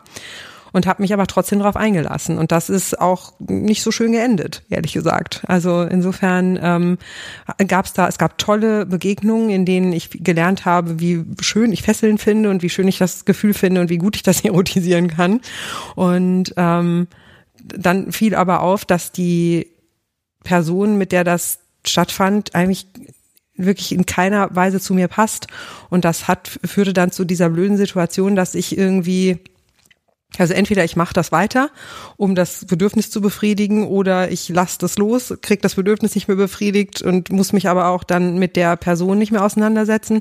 Und das war schon für eine, ein paar Wochen nicht so eine tolle Situation. Und dann ähm, ja war das halt auch noch mal jemand, der auch in der Stammtischszene da nicht kein Unbekannter ist und das hat das dann nochmal extra pikant gemacht und äh, mich dann dazu äh, oder zu der Situation geführt, dass ich halt weder zu diesem noch zu anderen Stammtischen mehr gegangen bin und in, mit dem Ende dieser Episode für mich auch der Ausflug in die Szene ein eher unschönes Ende gefunden hat. Und das fand ich so ein bisschen schade. Ja. Man kann ja wieder einsteigen. Ja, nach, nach Corona. Ja, wenn, wenn im Moment ist er ja, eh erstmal geblockt. Ja. Ähm, ich glaube, da muss man hartnäckig sein. Und äh, ja, wenn da eine Person ist, auf die man irgendwie nicht so gut zu sprechen ist, dann ist da halt eine Person. Ich bin da immer der Meinung, dass man sich deswegen die Möglichkeiten nicht verbauen sollte. So wichtig ist eigentlich niemand dass man deswegen sagt, oh, dann boykottiere ich das oder so. Ne? Ja, es wäre natürlich schön, wenn, wenn alle, die da sind, immer toll sind, aber das ganz ehrlich, das hat ja ein Stammtisch eben auch, um auch Unterschiede zu sehen. Das stimmt. Und dann äh, waren halt äh, ein, zwei Partys, ähm, die ich schön finde, aber das finde ich eher wirklich schön zum Feiern. Also hingehen, die, dass die spannenden Szenen beobachten, die sich da so ergeben, äh, die man zu sehen kriegt, zu sehen, was machen denn, was machen andere, wie sind die so drauf, wie ziehen die sich an, ähm, wie irre zu sehen, was da, was alles so geht zwischen Menschen. Das finde ich halt einfach aus so einem vielleicht eher touristischen Interesse ähm, spannend und interessant. Ähm, und ja. Touristisch, das finde ich gut. und was machst du auf der Party und so? Ich bin Tourist. Das ist gut ja. Das ist in Ordnung. Oh, ich will was sehen. Ne? Ja. Und, und ich meine, wenn es dann zu irgendwas kommt, zu einer Interaktion, fein. Aber ich würde jetzt nicht dahin gehen, um zu sagen, das, das ist jetzt der Ort, wo ich meine Neigung ausleben muss. Dafür ist es ähm, ist für mich nicht, nicht hinreichend spannend an der Stelle. Ja, wenn es dazu kommt. Pass mal ja. auf. Unabhängig, ich versuche die Frage jetzt so offen zu formulieren, ähm, dass sie nicht personenbezogen ist. Wir gucken, ich stelle das ja immer die Frage, wir gucken jetzt einfach mal fünf Jahre in die Zukunft. Was für eine welches Idealbild von Sub äh, von dir hast du selbst? Wie möchtest du sein und sagen, ja, das, das damit fühle ich mich wohl? Das ist ja fast wie so ein Bewerbungsgespräch. Wo sehen Sie sich in fünf Jahren? Ja, genau. ähm, ich bin total neugierig darauf, diese Erfahrungen, die sich gerade so anbahnen und die ja in einem ne, D-Zug-Tempo passieren, ähm, zu sehen, wie die sich tatsächlich über die Zeit halten und was daraus zusätzlicher Nähe werden kann. Ich glaube, dass viel von dem, was gerade so in mir ist und erwacht und geweckt wird, hoffentlich bis dahin hält. Ich glaube, es kann die ein oder andere zusätzliche Erfahrung geben, den ein oder anderen zusätzlichen Aspekt. Ähm, ich wünsche mir total wirklich, dass diese Verbindung, die jetzt gerade beginnt zu wachsen, hält. Und ich hätte auch überhaupt nichts dagegen, wenn es die in fünf Jahren noch gäbe, aus Perspektive heute. Ähm, und dass es da ein Level an Vertrautheit und an Gemeinsamkeit gibt, dass es erlaubt, offen genug zu sein, um dritte Elemente vielleicht mit dazu zu holen, ähm, aber einfach so eine, eine, eine Ruhe, die mir im Moment noch ein bisschen abgeht, äh, da reinzubringen und zu sagen, okay, ich habe hier, ich habe hier meinen einen Platz gefunden, den ich ausfüllen kann und ich kann dieses etwas rastlose, was so in Zügen noch in mir ist, ähm, kann ich einfach sein lassen und kann mehr ausatmen. Ja. Pass auf, dann verabreden wir uns im Jahr 2025 und dann gucken wir mal ganz genau, was dabei rausgekommen ist. Äh, also, liebe Hörer, ihr merkt, ich bin jetzt mutig, was die Zukunft angeht. Ich behaupte einfach mal, dass ich das in fünf Jahren noch mache. Ich bin, ich bin da selber sehr gespannt. Mhm. Ja, ich glaube, das ist aber auch schwer einzuschätzen. Also, so wie ich heute drauf bin, hätte ich nicht gedacht vor fünf Jahren, dass ich bin. Denn ehrlich gesagt, glaube ich, ich habe mich fast gar nicht entwickelt. Ist, also ja, schon so vom, vom, doch eine gewisse Entwicklung, was, was Ruhe angeht, aber ich hätte eigentlich erwartet, dass ich doch weiter steigere. Und das habe ich eben nicht getan, sondern ich, ich empfinde eine ganz andere, ganz perverse Art äh, von Befriedigung einfach in, einfach in schönen Dingen. Und ich bin nicht mehr so auf der Suche nach dem, nach dem Ding, sondern ich weiß einfach, ich habe so viele schöne Sachen und jemand, mit dem ich die teilen kann. Und ich, ich habe ein schlechtes Gewissen, weil ich habe gestern Abend bei der Live-Sendung nämlich keinen Gruß an das Podcast so äh, nochmal nachgeschoben. Und deshalb muss ich das einfach hin und wieder auch mal in die normalen Folgen einfließen lassen. Ich bin einfach ein bisschen angekommen und das ist echt schön. So. Und da kannst du ja auch in fünf Jahren sein, wir werden es dann sehen. Richtig. Und das ist, ein super schöner Satz, ähm, weil dieses äh, die Ruhe finden, das, das Suchende, äh, zur Seite schieben und zu sagen, okay, hier ist etwas, das ist dauerhaft und ähm, damit kann ich gut. Äh, das ist tatsächlich ein tiefer Wunsch in mir, ja. Ja, dann gucken wir, ob das Ding der Woche bis dahin noch lebt oder ob es zerbrochen ist. Also ich bedanke mich jetzt erstmal für die ganz vielen, vielen Hörerfragen. Ich habe sie nicht alle einbauen können. Bei Shavat, Elfe und Celia. Dankeschön. Äh, eurem Beispiel mögen viele weitere folgen. Weil ich das jetzt noch nicht normal gesagt habe, es gibt eine Telegram-Gruppe zum Podcast, da kann man reinkommen. Nein, ein Kanal, da kann nur ich schreiben. Und es gibt mich dort aber auch. Wer mit mir Kontakt aufnehmen will, der schreibt nämlich einfach an Sebastian Sticks in einem Wort. Und dann kann man mich da tatsächlich super gut erreichen. Und das ist eben das Schöne, wenn jetzt jemand Fragen hat zu dir, an dich. Wie und wo kann er dich erreichen? Gute Frage. Ähm, ich würde sagen, am liebsten über dich. Kein Problem, dafür ja, bin ich da. Ja. Und ähm, ich habe überhaupt, ich freue mich über Gespräche, freue mich über äh, neugierige Fragen, freue mich auch über andere Perspektiven. Wenn jemand noch eine Idee hat zu dem, was ich so erzählt habe, total gerne. Und ähm, ja, Kontakt gerne über dich. Gut, also Feedback und Fragen einfach an mich schicken, also an sebastian.kunsteunvernunft.de oder überall halt. Ne? Ansonsten schaut ihr einfach auf der Webseite rein, da sind die ganzen Kontaktdaten und dann kriegt ihr das schon hin. Und aus kleinen Anfragen, so Rückfragen entstehen manchmal Gespräche über Wochen und Monate und Freundschaften. Ähm, das finde ich immer schön. Und äh, wenn dann einfach Menschen auch zusammenkommen. Das finde ich immer toll, wenn das so ja beim Podcast und so ein kleiner Nebeneffekt ist. Und mit dir kann man ja auch gut, ganz gut quatschen. Und Immer gern, ja. Lang und viel und ewig. Ja, Rike, dann ich bedanke mich. Das hat mir unglaublichen Spaß gemacht. Eine, selten eine so leichtfüßige Aufnahme gehabt. Wir haben jetzt wirklich kaum länger zusammengesessen, als die Folge gewesen sein wird. Sehr, sehr schön und danke schön, dass du so offen bist und ich drücke dir einfach die Daumen, dass du unglaublich viel Spaß hast und unglaublich schlecht sitzt in Zukunft und ja, das einfach genießen kannst. Danke dir, Sebastian. Das hat echt viel Spaß gemacht. Ja, dann bleibt mir nur noch zu sagen, mach's gut. Wir äh, haben jetzt einfach noch einen schönen Restabend hier zusammen. Und äh, liebe Hörer, macht's gut. Bis zum nächsten Mal. Tschüss. Tschüss.